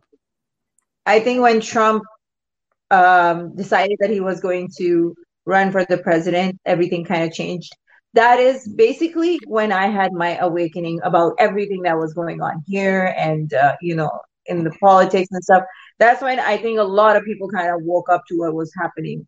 Um, you know what? I, I've seen him say a lot of things and then, you know, certain things haven't been done. But um, I think he has been given so much controversy after controversy, different things, different things to deal with. Um, like always there's something or the other news. You know, it, I think the left is gone too crazy with just trying to prove that he is wrong. And um, you know, I find him the lesser of the evil because of what we just saw, what was happening. Like the whole U.S. was burning. Um, yeah, you say that he values Christian values and stuff. Some things that I don't agree with him, but you know, you don't always have to agree hundred percent with everyone. Uh, certain things I I do agree with him that you know he should put his country first. Um, the immigration laws I agree with, like you know, if everyone can just come here illegally. I know a lot of people that came here, not a lot, but a few Nobody's saying that illegally, and you know, then lied and got asylums and all this stuff, you know, and are milking yeah. the system. So there is those flaws that are out there, but, no, but there was nobody. The right. No, no, Ali, Ali already spoke. Ali, Ali. No, no, I, I want to respond. Just... I, I, I want to respond to this. So yeah. the this is listen. You you did the thread. I want to do. We're going to take turns fighting with you. So the um the the thing with there's two ways you can talk about it. If you're talking about immigration, you can say that you know we are a country of immigrants. Uh, we and this is what all the other presidents have said. They're like, but we need border control because we can't take in everybody. We really want to. We know a lot of people hurting out there. We want to do it. That's who we are, but we can't. We just simply can't, and we need our borders. That's one way you can say it. Everybody said it's never been a problem. But then you can say we need to close the border because everybody they're rapists. There's Jews coming here. There's a caravan heading towards the border. There's this. So it's it's not about um, it's it's not necessarily about the policy, right? Like Hillary Clinton, these guys, they all had strong border policy. The Obama administration deported more illegal immigrants than than even the Trump administration, right? But mm-hmm. it is uh, it is the way that you bring in the rhetoric. It's the kind of the mentality that comes in, and that mentality of his is more Saudi than it is American, right? It's but not, he, he's uh, he's not he's not a, a you know politician politician. He was a businessman right? Um, why why do people get triggered by me? Because sometimes I use words or say things that are uncomfortable for people. Um, you know, yeah, he shouldn't have said the rapist thing, but you know, his stance on closing he, down the border. He's a war criminal. He, he's a war criminal. He's a war criminal. Mm. Even a lot of people call him misogynist because he was talking like that in, you know, and a lot of women like argue with me on that. And I'm like, you know what? I know of a lot of men that talk like this, and he was not talking about it in front of other people. And especially if you have money, women also choose powerful, you can get anyone you know when you've got. So just to call him out on that, I think we should call everybody else out on it as well. Okay, what about calling out people? What about calling out? Okay, so you're saying like, oh, the country is literally on fire. It's not. The riots are nothing compared to like this like this shows to me that how americans are spoiled when they think the sky is literally falling down because of a few riots here and there yes they were bad but they're not as bad as people exaggerate them to be if you want to actually look at what it looks what what it really looks like when the country is on fire look at the trump aided war on yemen uh, which was supported by both obama but much more by trump of innocent civilians um, funded for aided and also authorized by the U.S. government of Saudi planes jumping, um, raining fire on children in the hundreds of thousands, putting hundreds of uh, thousands of children uh, at the brink of starvation. Um, I mean, uh, to me, it's even amazing that people are like, oh, yeah, his tone is bad. Oh, this tweet or that bad. This man has blood on his hand. This man has more blood yeah, on his hand than many United States. Back in the days, how many how many countries? Like look at Middle East. Why is the Middle East the way it is? Trump wasn't even in the picture. They all went into Middle what East. About, this is this is classic. What this is classic. What aboutism? I'm not talking about the other no, bad things that other bad people do. I'm no, talking about what Trump never did. Criticize anybody else like the way I we criticize Trump. You know, I, I, do. Like, I, I, do. I do. Yeah, no. I do. And, I, and do. I agree with you I agree with you when he was like, we're going to put a ban on Muslim countries, and he banned a lot of countries, but didn't ban Saudi Arabia and Pakistan. Of course, I understand what is going on behind the scene as well. There's a lot of things, like he said he was going to do, he didn't do because he can't. You know, he talks a lot of things that gets people riled up, and he stays in the oh, news. He doesn't. So sad. He couldn't. He couldn't help it but drop fire on innocent children. So I, I have to. I have to. I th- I think that I mean here Mahleej has a good point. Again, here's no. what it is. Here's what no. it is. No, no, I know what your point is, and it's shit. But go on. Okay, all right. Go on. Great argument, Armin. No, I will tell you why it's shit after. The argument will come Okay, after you make your shitty point. So the thing is that what what you're saying is that there are other presidents who do the same thing, but Trump is getting a disproportionate amount of hate, especially from you know you said atheists for doing something that other presidents did. But what I want to say, the response to that is, uh, first of all, I, Armin knows that we completely agree on Yemen. We think that's one of the worst things. There are things that Trump has uniquely done that have put blood on his hands in a way that other presidents wouldn't have. Okay, he went to in the John Bolton book. Okay, he actually went and he met this uh, the the guy, the president Xi, the, this guy in uh, China, right? And when they were talking about the concentration camps, he said, "No, that's exactly the right thing to do because he's trying to protect a trade deal. He wanted the Chinese to buy soybeans, and he actually said he was saying things like, "Okay, as long as you please invest in our agriculture, please do that. Yeah, the concentration camps, fine." There's like almost two million people right now in concentration camp, the Uyghur Muslims, um, in Hmm. underground concentration camps, being loaded onto buses, just like the Holocaust. Okay, they are being trafficked. Their organs are being harvested. I mean, it's just this should be the biggest news story. This is something that is uniquely him. Our friend, I'm surprised I haven't heard it on the news. Uh, usually CNN is all over it, but um, The- see, the CNN should be. CNN is full of like it's just. Uh, yeah, I agree I with find you. it hypocritical because you know we have Justin Trudeau here who said that he loves communism, like you know, and we are supporting him.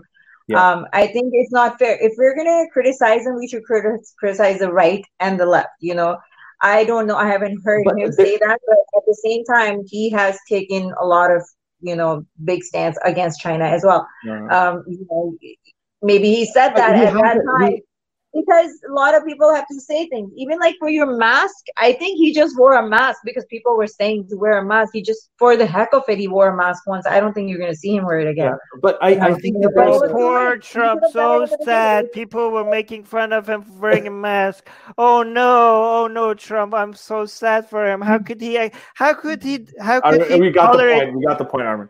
That- We just get it. Armin's. But okay, so one thing I have to congratulate you on, and he was amazing. I have, I, I love how much you triggered Armin in this episode. It's like I'm truly enjoying it. My I- I- triggering, I'm my pretty sure there's a triggering is. of things I get triggered on. I'm pretty sure. No, no, no. I'm, a, I'm, I enjoy being triggered. I think it's No, but- I want to say one thing. Look, so you know, Justin Trudeau has a big blind spot when it comes to Islamism and all that Islam and all of that other stuff, the Islamic terrorism, mm-hmm. and he has a lot of blind spots when it comes to this whole Wokistani thing too. But whenever Justin Trudeau went and spoke to the Saudis, for instance, and whenever Chrystia Freeland, they brought up the issue of Raif Badawi. Again, Raif Badawi is, a, is someone that we know personally. Okay, he's, do you know about his case that he's in prison in Saudi Arabia? So he's in prison What's his Saudi? Arabia. Raif Badawi. He's in. Oh, okay. in I think I is is that his wife that has been uh, in South. looking for him? Yeah. Oh. So so there's a now on the on the other hand, now Trump says a lot of these things about Saudi Arabia, but he went and he was sword dancing with them behind the scenes, right? I, I, if there is a Republican like Marco Rubio who actually does take these positions, who I disagree with on everything else, but he does take these positions against China, against the Saudis, against, and he openly openly does it. Uh, Trudeau, as you know, Canada cut ties with Saud- the Saudis because of it, but this guy he talks tough. This is the biggest and it's the it's even more dangerous than anything else. He talks against like oh yeah we're going to do this we're going to do that. But when he meets putin in helsinki he's kissing his ass. When he meets like kim jong-un he's kissing his ass. He's doing the same thing with the saudis mbs you know complete defending the khashoggi killing defending all of these the Well, bombing yemen. you don't want to the problem is. even with even, with even with the North Korea and stuff like he, of course you don't want to make things worse right? You want to make things better between the countries. I can understand like him going all blah blah blah blah but when he gets there of course reality kicks in.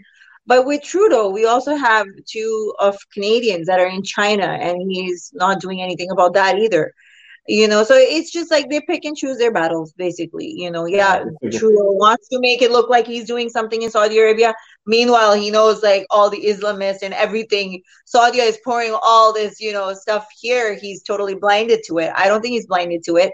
He gets big funding from them. So, Okay. I, So- I, We'll Yeah. disagree on that, but you can have the last word unless Armin has anything to say. No, can I just address one of the page, uh, one comment from Patreon before we do the last um, um, statement from our guest? One thing. Mhm. Okay. Yeah. So Alex is saying, I, I can, I'm going to respond to that. I'm saying, Armin, Christianity is not a monolith. Yes, I know it's not a monolith. There's many different sects, but the thing, the parts that they share, which is the Bible, it's shit. Even the core of the part that is, they all share. I could criticize all of Christianity as a batshit crazy, barbaric, ancient, um, moronic ideology. Um, given that the- all of them share uh, the part that they all share is uh, has that attribute. Then he continues saying, "You can counter the bad parts without countering the good parts." Yeah, and the bad parts are the vast majority of them, and the good parts are simplistic, naive, feel-good, fuzzy messages that before the before Christian before the Bible existed in much more nuanced and detailed way by and were discussed uh, uh, by much better philosophers than whoever wrote the Bible. So the good parts does, not- deserve the credit, and the bad parts are the vast majority of the religion. Then Alex continues by saying, to say oppose Christianity is ambiguous and misleading. I don't think at all that it's misleading. It pretty, seems pretty obvious what opposing Christianity means. But if, if it's very misleading and ambiguous to you, let me cl- clarify it. Fuck Christianity. Christianity should have died a thousand years ago. But I hope that through our activism, we could speed up the process. It needs to go. It needs to die. I hope that clarifies any ambiguity. Anyways, I actually, I actually agree with every word of that. I have to say. okay, good. So, um, Mahleej, we're gonna go through to some patron questions. This turned out really interesting. Like I wanted, there's a lot of other things I wanted to talk about. We ended up talking about completely different things. But anyway, uh, Armin, do you have any? Uh, can you? No, no. Let's Oh, hear from our guest. Oh, Oh, yes, yeah. Mahleej, do you have anything to say at the end? You can feel free to like slam. And, and rem- remember to ask uh, to uh, uh, to tell people where to follow you and where to find you and your website and your Instagram Oh, okay. and your Facebook page. But w- what do we do first, Ali? Patreon questions or yeah, Well, Patreon let's do questions. patron questions first. So, Okay, okay, okay. I think Susanna asked a question. The first question was already answered. Uh, Susanna asked uh, questions. Has M- has uh, has um, Mahleej Mahleej. been Mahleej been threatened for being a public beauty? Uh, yes, beauty queen. Yes, we already answered that. Then Susanna asked us, "Have your have young women reached out to her with their stories or with messages of admiration?" Oh yeah, that's a Oh, good yes. question. Yeah. Yeah, I get Yeah. um, um Hmm. especially a lot after my um the women's this year when that women's issue uh, rights video went viral. I was approached by a lot of women with different kind of stories, and um, they bring in a lot of topics, you know, that they want me to discuss. Like this one woman wanted me to discuss about um. You know how in our culture we see 25 woman goes over 25 she's done she's expired nobody wants to marry her you know that's like the whole thing and how that is a taboo and then we see like 50 year old men marrying 20 year olds you know so i was kind of touching up on that um so yeah no there's a lot of women that tell me about their stories um some of them have even you know messaged me because they're being abused or sexually abused or you know so i Mm. try to help them out whatever sources i have through them but yeah i get a lot of people even like a lot of atheists they touch they call them they just want a message and they'll be like oh at least we can tell you you know i'm not gonna be like oh cut their head off Yeah. Do you get a is lot of messages from atheists? Like there are like closet atheists who just come out and Oh, say yeah. "Oh, I'm atheist"? A lot. there's uh yeah That's there is a few um, there was a guy actually he was from dubai and um after like a couple of my videos he messaged me he's like today i told my family i'm uh, gay and i also told them i left islam i was like wow i'm like what did they say they're like never come back to pakistan you're gonna be dead so you know what like i said you know it's growing um Mhm. I find the Pakistanis and the Muslims in Western countries are more fanatic than um, the ones back home. I, think the know. I know. the ones It's back a- home are more yeah, the ones that come here when they're older, they come here, they're like, oh, halal shah. No, no, no, I want to have McDonald's. You know, but the ones that are have been living here, grown and raised here, they're so they're trying to hold on to something that doesn't exist Yeah, anymore. exactly. I- Yeah. they're I- also I am they're- one of them okay. Let's be fair. A lot of them are also becoming ex-Muslims. We we saw the statistics. Yes, they are. 25 percent, which is huge. Anyways, Matt is saying, um, did you grow up under a Shia or Sunni type of Islam? Sunni. Sunni. Yeah. Sus- Susanna is saying, uh, this might be a dumb question, but by Parsi, does does she mean Zoroastrian? I thought Parsi was a- an ethnicity. Okay, so Parsi in Iran means something different than Parsi in Pakistan and India. Okay, Parsi in Iran means Farsi, and it's referring to our ethnicity. I'm a Far- I'm a Parsi, uh, but in India, apparently they call the Zoroastrians Parsi. Farsi. Well, well, I mean, technically, Zoroastrianism is an ethno religion, just like Judaism and Hinduism. So that's why people use these interchangeably, Parsi with Zoroastrianism, because Zoroastrianism is an ethnic religion, right? I didn't know It's- that. Right. Um, But Mahleej, do you do you want to answer the question too, or is there anything, or did he get it right? No, he's pretty good. Yeah. Uh, Okay. For most of uh, like most of the whole time, it was called Zoroastrianism, and then it got changed into it because like a lot of people moved to India. Um, that's when the word Parsi kind of came up. Mhm. okay, so this is an interesting point. I want to mention it, and I also want to add to it. Uh, Lab Harin, Lab Harin, Yeah. uh, mentions that Farsi is an is an Arabization of the word Parsi. Uh, so we in Iran don't say Parsi, we say Farsi. Um, and the reason is yeah, Farsi because when when Iran was invaded by Arabs, they changed the language, and Mhm. Arabs don't have anything that sounds like pe. pe. Uh, they don't They have don't- a P. Yeah, Yeah. so they ch- it's very like a lot of Iranians think it's so ironic that they were so Arabized that even Parsi, the word Parsi, which is supposed to be like not Arab, was Arabized to Farsi, which is Yeah. yeah, Like you know, we had in, in in Saudi, they had they used to call Pepsi Bebzi, like on the can it said with a ba Bebzi Yeah. because there- was no P, and that's why Yeah. actually Saudi Arabia was originally called Saudi Arabia, but then they because they didn't have a P, it became Saudi Arabia. Oh. No, that's a joke. I'm just kidding. That's not real. Probably that's, real. Uh, that's the original name. It might as well have been. Okay, so um, oh, Lewis yeah, is so here. that, Lewis. yeah, that's interesting. Okay, so um, okay, No, I thinks just- only of himself. huh? this is this is just a comment. Lewis is saying the problems with Trump has nothing to do with religion and nothing to do with politics. He's he thinks only of himself. I don't I don't I don't think that's fair because I think Trump uses religion as a weapon, as a very even though he's not religious himself, he uses it as a very dangerous religion. But anyways, I only Well, have I- I com- think- uh, Yeah, well, go. I mean, uh, uh, Trumpism is is like a religion. It's it's like a cult, right? I mean, they justify like everything. But Mahleej, since you are you're looking, I feel like you want to say something about it. So go ahead, address it. about him um i don't know i think um in a long time you know with our politics and everything that was going on trump just came and kind of shook the whole thing and he brought in the whole nationalism you know the patriotic spirits i guess in people and uh some people um, agree with it and some people don't you know it's just two different ideologies you know certain people that believe in certain things and certain people that believe in others um, I wouldn't call myself, you know, his supporter. Like I said, some things I don't agree with, but at the same time, certain things that he is trying to do, I agree with it. You know, I don't think he's only trying to think for himself.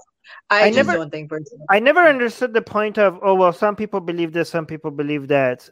Well, yeah, and so some of them are extremely wrong to believe what they believe, and they're spreading dangerous ideas by, like, just because like oh that's what they believe. Yeah, I know, and they should stop. I don't think he's. I don't. I personally don't think he's spreading any kind of ideas that is going to motivate somebody to go do something. Um, I haven't seen. Oh, he doesn't I- have to if motivate anything- anybody. if He's doing. anything, he's doing we've the damage- seeing more Black Lives Matters riots, and we've seen because of one guy that died, we have seen like so many other people die of the same color.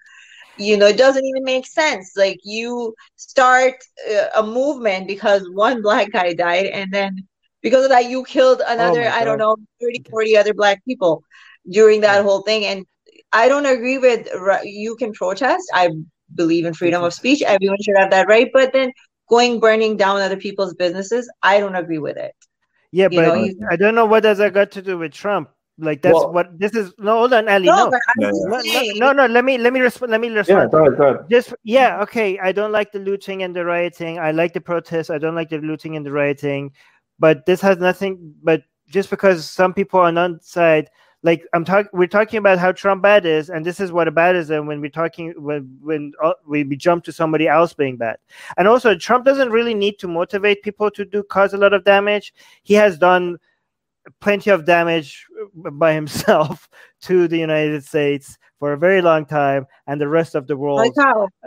Wait, couldn't be for a very like long how? time. Like how? Like how? Like how? Like how? No, let me Uh, add, let me. Okay, no, I don't care about that. Over four years, so he couldn't be long time. Long time would be Obama Let- that did Let me eight years, right? let me the only answer. Let me I answer. You guys don't like uh, his certain answer. things that he's bringing to shake the world because, like I said, there was nobody else that was touching these topics that are taboo because everybody wants to be so We were. Politically you know, correct. Oh no, no, no. We were touching these topics before Trump did, and No, Trump actually. no, because Trump, no, see can the I say? even, Can I answer? even Can about I answer? transgender topic, you don't want to you don't want to hear somebody else say that. Oh, how like you were kind of telling You me an- how You asked me a question. Guys, you're, you're, you're, to somebody like that. You know what I mean? asked Like me- you were telling me. Yeah. let, You let asked finish. Let her finish. And then No, go but on. I- but I was just answering a question. Like you asked me a question, I was just answering it, but then you didn't let me finish my answer. But go on. Did you? Can I answer? Yeah, go ahead. Okay, the way he's doing but- long term Oh, no, go ahead, go ahead. the way he's doing long-term damage even even if it's just four years is by picking conservative judges that are lifetime appointees uh, by doing a lot of damage to the planet when it comes to uh, global warming uh, carbon emissions that is going to last way uh, that that damage is going to be uh, permanent in some in some aspects. Uh, by normalizing um, accept acceptance of human rights violations um you know i agree. I criticize previous presidents for doing that as well but just because other presidents doing, did that before him that doesn't mean i'm not gonna shit on trump when he does it. In fact he's doing that astronomically more than previous presidents. You know the fact that obama did that as well doesn't mean that i'm not gonna call out trump when co- trump does it. Um and you know the the fact that he is uh, uh, violating free speech while um, hypocritically act like he is uh, a defender of free speech, even though he's the one that is normalizing sp- speaking about uh, legal ramification to people who want to burn the flag or to use libel laws against the journalists um, or to uh, rough people up because of them being in disagreement with them um you know the fact you know so i mean i can keep going on and going on and going on um No, but the thing is, um, I, I'm sorry, They- but like if somebody is going to burn a Canadian flag, I disagree with that. No, you should not be able to burn a country's flag. can if you're going to you- live in a country and not respect that country, I don't think you should be allowed in, to live in that country if you're going to burn that flag. okay so I so think it doesn't so- matter what disagreement you have, you should not stoop down to that level and you know burn the country's flag. So if you're But do you saying that he that legally banned No, no. doing it? You know um and yes the way it was being done like you can't do that in other countries i understand you calling trump on all these things but what about like the other presidents what about like the chinese and what about north korea Fuck them. how about them? fuck What them about them? fuck them fuck them you all know but I that's call- the thing, you're not. We're only focused on Trump. We never see so much Am I- propaganda am going I- on anybody else. am i it's am only i on Trump. Am i only focused on trump are you are, do you know if And- i'm only and focused on trump And no, and am you were I? saying that he No, no, he's the one answer- that is. Sorry. You- yes, you did.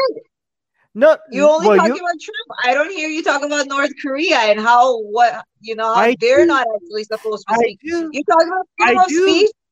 You have freedom of speech in uh in US, but you don't actually the left doesn't let you talk. The left always wants to shut you down. forget you know, the left. I'm, talking about. I, I'm, we're not talking about the left. We're talking about Trump. You tell me. You're telling me I don't call out China. I don't call out North Korea. I don't call out Saudi Arabia. I don't call out Iran. Are you sure that I don't call them I out? only heard you call out Trump so far, so that's Well- what I said. well, right? Mm-hmm. Because we brought up Trump. We're talking about Trump. So we're talking about Trump because we, we brought up Trump. But you cannot I judge. don't what- think he's done as much damage as the other presidents have done. Like they literally they have destroyed all of Middle East. Trump is the one. Didn't he just bring our troops back from like you know from Afghanistan? no, he didn't. No, he didn't. He just replaced. He just moved them from one area to another one. He increased their level. All he right, actually guys. increased them. Okay. This Yeah, is okay. the thing that we should have been talking that's about the earlier. thing is like you were saying that you know uh, freedom of speech. He doesn't let anybody talk. I hear from both sides. You know, I listen to CNN. I, actually, I don't listen to them. I just see you know s- things from both level, both levels. Right. So, but let, let's just be clear. You think that perfect it should be illegal? You think it should be illegal to burn the flag? Illegal. It should be illegal. Of course, it should so- be illegal. So, so that's great. So thank you for clarifying that the actual people that are against freedom of expression are the people that are defending Trump. That's not, Not- freedom of expression. If is. you're gonna live in a country, listen, if you're gonna live in a country that provides you with a job where you're earning, and a lot of people are earning and sending it back to their countries, okay? But at the same time, you're gonna come there and stand and burn the flag. And Right. in a lot of countries, it is illegal. It's not only Well, in the fuck them. US. Fuck. Fuck them. Like just No, because like why? Why No. do we want to do that? Because- Why? Why? Because we're not gonna follow the dictator. flag? Because we're, somebody we're not gonna- flag, I will be offended if somebody burns Well, Canada's yeah, flag. you'll get over it. You'll get over it. It's fine. I get offended every day. I'm not gonna go ban I people. Know. I'm not saying that I, if, if I see it happening, I'm gonna go and burn their house up or anything. But I'm just saying it's House? disrespectful to a But- country where you're gonna live You- and is giving you rights. Do you For me- understand? Do you Armin. understand? Do you understand that freedom of expression is is the whole point of having freedom of expression? Yes, expression? I is understand no, no, no. freedom no, and no. freedom of expression because I don't. come from a country where we have none. We have You no have freedom. no So when I idea. come to a Western country, listen, listen. When I come to a Western country, right, where I see things are thousand times better than what they were in Pakistan, yet I see people still here sitting there and complaining about it. Yet not- they're benefiting so much from it. Maybe they should go and live in another third world country so they can understand what they actually have here. You know, You're we're being letting finish. ungrateful. No, let me finish my point, then you can go. Yeah. But I I, you we're don't let me finish Ar- one Ar- thought. No, no, Armin. Armin, Armin Hold on, you're- Ali, Ali, Ali, Ali. I'm gonna mute you. future. You know, I think it's just ungrateful if you're gonna do that because there is a lot of other countries that are, you know, forcing a lot worse rules and like you can't do nothing in those places. I come from a country that had no freedom, so I, know, can you said understand. that four it. times now. So can Suzanne- I s- can I say can I say no, Ali? Can I respond? Yeah, but you Mhm. got to make this quick. We got to wrap up. Okay, I'm gonna We make it quick. each time. It doesn't. Generous. You don't understand the whole point of what free speech even means. Free speech is not about oh you're free to say things that doesn't offend me. You're free to say the things that are not disrespectful. You're free the things that are you you know you- you're only free to be. You have to be grateful. Uh, you're not free. You you should. You're not free to express your. Uh, you know if you're ungrateful, if you don't recognize how how, un, if you're unappreciative, then you're you don't have the right to express yourself. That's not free speech. Free speech is meant to defend unpopular ideas. Free speech is meant to defend ideas that makes people triggered, like me. You know, if I get mm-hmm. triggered every day by saying people's, you know, I got triggered five times a day. I don't think I don't think it should be like actually like more than five times. But I don't think anything you said or anybody else says that triggers me that any of that should ever be illegal, right? The whole point of free speech is to defend expression of ideas that are unpopular. If they were not unpopular, if they weren't offending anybody, you wouldn't even need free speech laws to to, to, to defend them. And then you say, "Oh, other countries, other countries." Well, fuck those other countries. Are we gonna like the whole point is to uh, the whole point No, of having not. no, no. See, see, this is what I'm telling you. You're not letting me finish. The the whole point of having free speech is to be better than those other countries.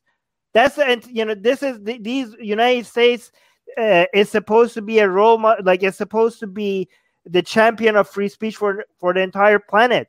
If you if you even I know and you know and I'm so grateful and I'm so grateful that people that think that the this should be illegal will never get their way because it's in the Constitution of the United States.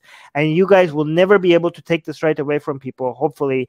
Uh, but even normalizing this idea that this is a good idea it sets a bad precedent uh, uh, across the world because if United States is supposed to be the the number one champion of free speech around the globe if it's even normalized as an idea that the president comes out and says that this should be illegal then the other countries will see like oh look even in the united states they're realizing that free speech should not be uh, it's, it's, a, it's, a, it's a value that should be appreciated and okay. it sets a bad precedent and that's okay. why i will i i will tell you if you're in the united states right now even if you respect your country, because you respect your country, because you value your country, because you value the free speech laws in your country, I'll suggest to you to please, please burn, buy and burn an American flag and record it and put it on YouTube as a defense of your freedom of expression and to also promote it all around the gro- globe. Burn an American I, flag.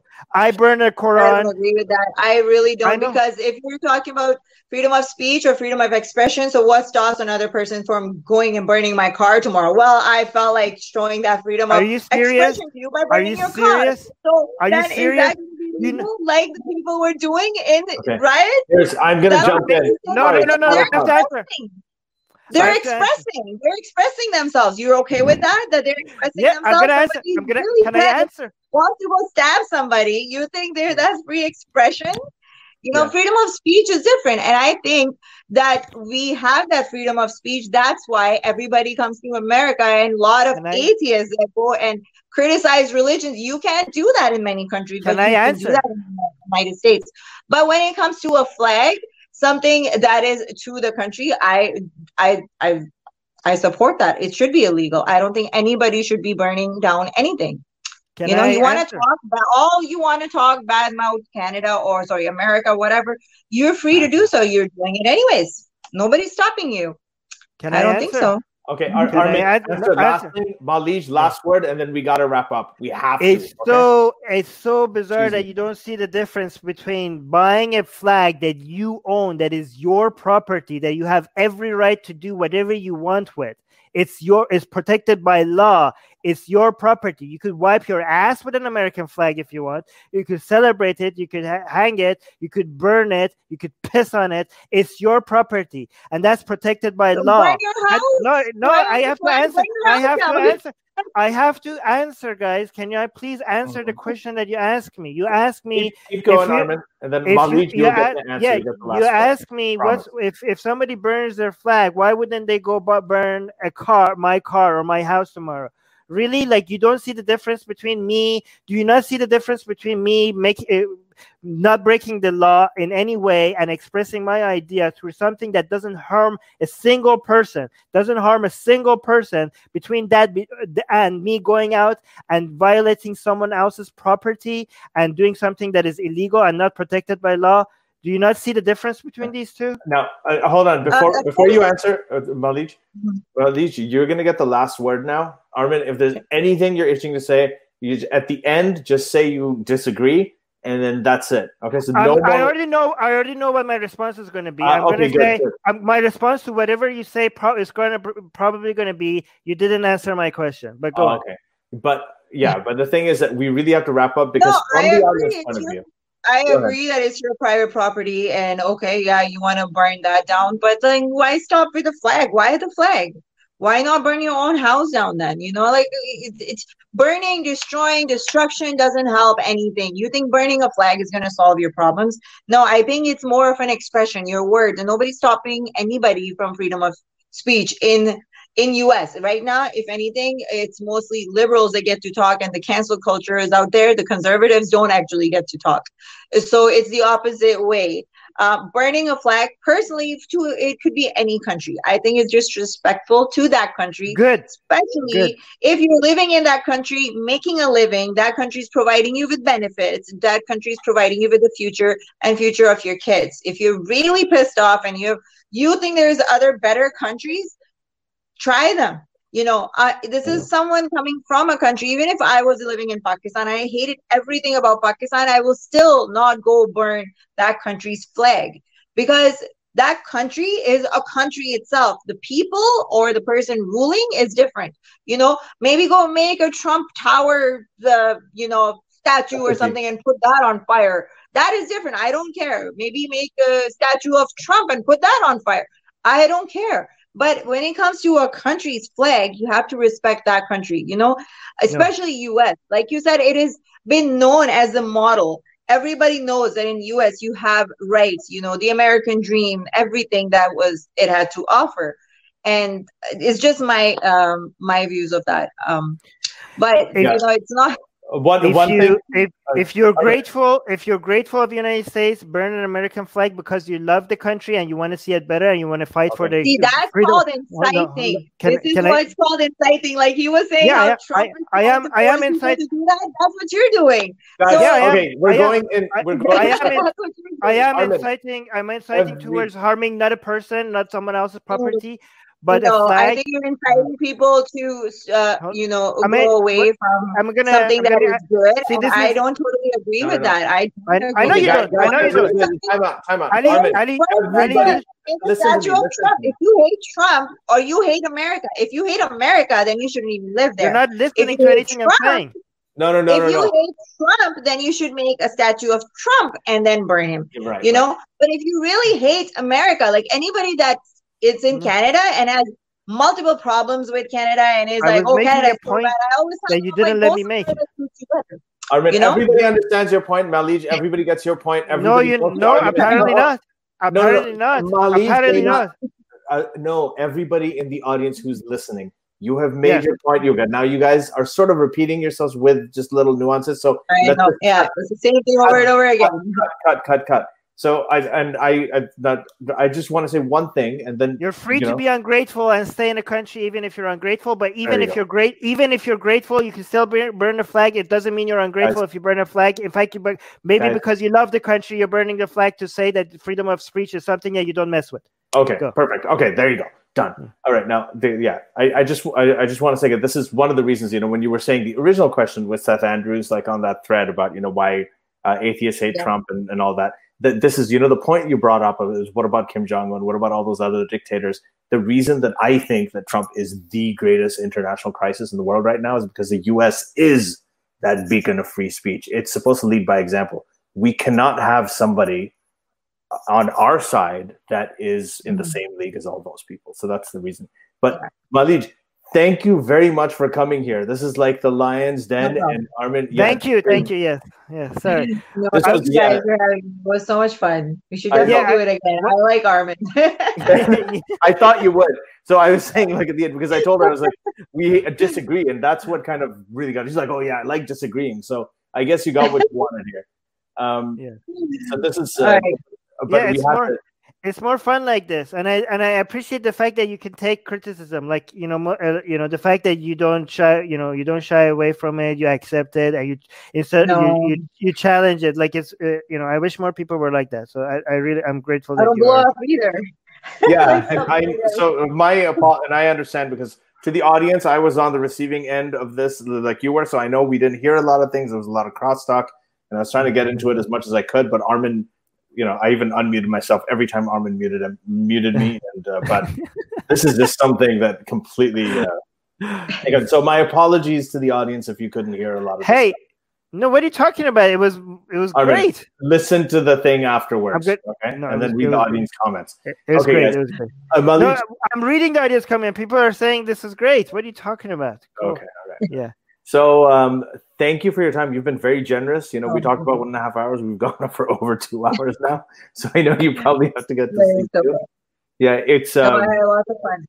Yeah, and we are in the we're both in the GTA, so hopefully, you know, we should hang out some point. I know you got a kid, I got a kid too. So you know, we yeah, would, know. once this whole virus thing is over, we should all sort of social distance from like far away. Oh, before we go, what do you guys think about people wearing a mask while they're driving the car, Armin? It's like wearing a condom when you're jerking off. Oh, um, At least we agree on something. Then I wonder. I'm joking. I, I don't know. No, they should. They should wear. I think I would defer to experts. I don't think I, I am qualified to tell you what's the best practices. Yeah, I, so I don't. I think a lot of times I've found myself doing it, and the only reason is because I go for grocery shopping and then from grocery shopping, I have to go to the Indian store to get parathas. Oh. And so when I go from one to the other, I leave the mask on. I totally forget to take it off, and then I'm driving with a mask on. But I agree that it's not you, you don't have to. But I don't think we should mask shame people, especially in this time at all, because No, it I'm does- anybody. I'm just saying that I I have seen like I saw this one chick. She sat. She put her mask on the, the other day, and she rocked in her car for like literally five minutes before she actually got out, and she was like going at it with gloves and everything. I just thought it was just so funny. But there are funny things that happen. Alright. There are funny things happen. But just for uh, for everybody out there, masks, and this is like I'm now this is the physician in me speaking. Masks prevent COVID infections by fifty to seventy percent. Okay, it's not because the virus can't get through the mask; it's because the virus can't get out of. Well, the virus can, but because your bodily secretions, when you speak, when you sneeze, when you cough, don't get out of the mask. So you know we all wear it so we can all protect each other and it has been shown to work. That's why um, you know places where they're not enforcing this are going off the rails, right? So Yeah, the, the, the virus is smaller than the holes in your mask, but viruses don't just travel just by themselves. They travel on the droplets of Droplets. water, that, and the droplets are bigger than the holes in, in your mask. Mhm. so anyway, Mahleej, Okay, thank you so so much at the- for being a good. At the sport. end, I just want to say if they want to, if anybody want to follow me, you can follow me at Yeah. Mahleej Sarkari on my Facebook, Instagram, Twitter, YouTube. It's all under one name, Mahleej Sarkari. You just Google it and you will find all the links uh, right there. yeah, Yes. she's go follow. provocative. Go, yeah, show support. Yeah, she's provocative. She's controversial. Uh, she triggers Armin, like she triggers him like several times. Yeah, Several yes. times. So it's great. Yeah, this is something. um, you- if you're listening to the public, uh, like if, if you're watching the video version of this, which is uh, for patrons, the links are not in the description. Yeah, but the public version, which is for mass consumption, uh, the, if you're listening to the audio version of this on YouTube or on your podcast app, uh, links to our uh, to follow our guest is all of it is in the description. So go ahead and Yeah. show some support. Go follow. all right. And thank you, everybody. Thank you to the patrons, and we're gonna see you next time. Mahleej, just stay on for just a second. All right. All right. Bye. Okay. Bye, everybody. Bye, patrons. Thank you. And be a patron. Link in the description. Bye. The secular jihadists have been made possible thanks to the Illuminati and the covert support of Israel and the CIA. That's what we have been told, but we haven't received our checks yet. If you like what we do, please support us. Share the podcast with your friends. Write and tweet us with topic and guest suggestions. Or head over to secularjihadist.com and give a dollar or more for exclusive access to live video. Have your questions read and answered on the air, and more. Till next time, may the flying spaghetti monster be with you.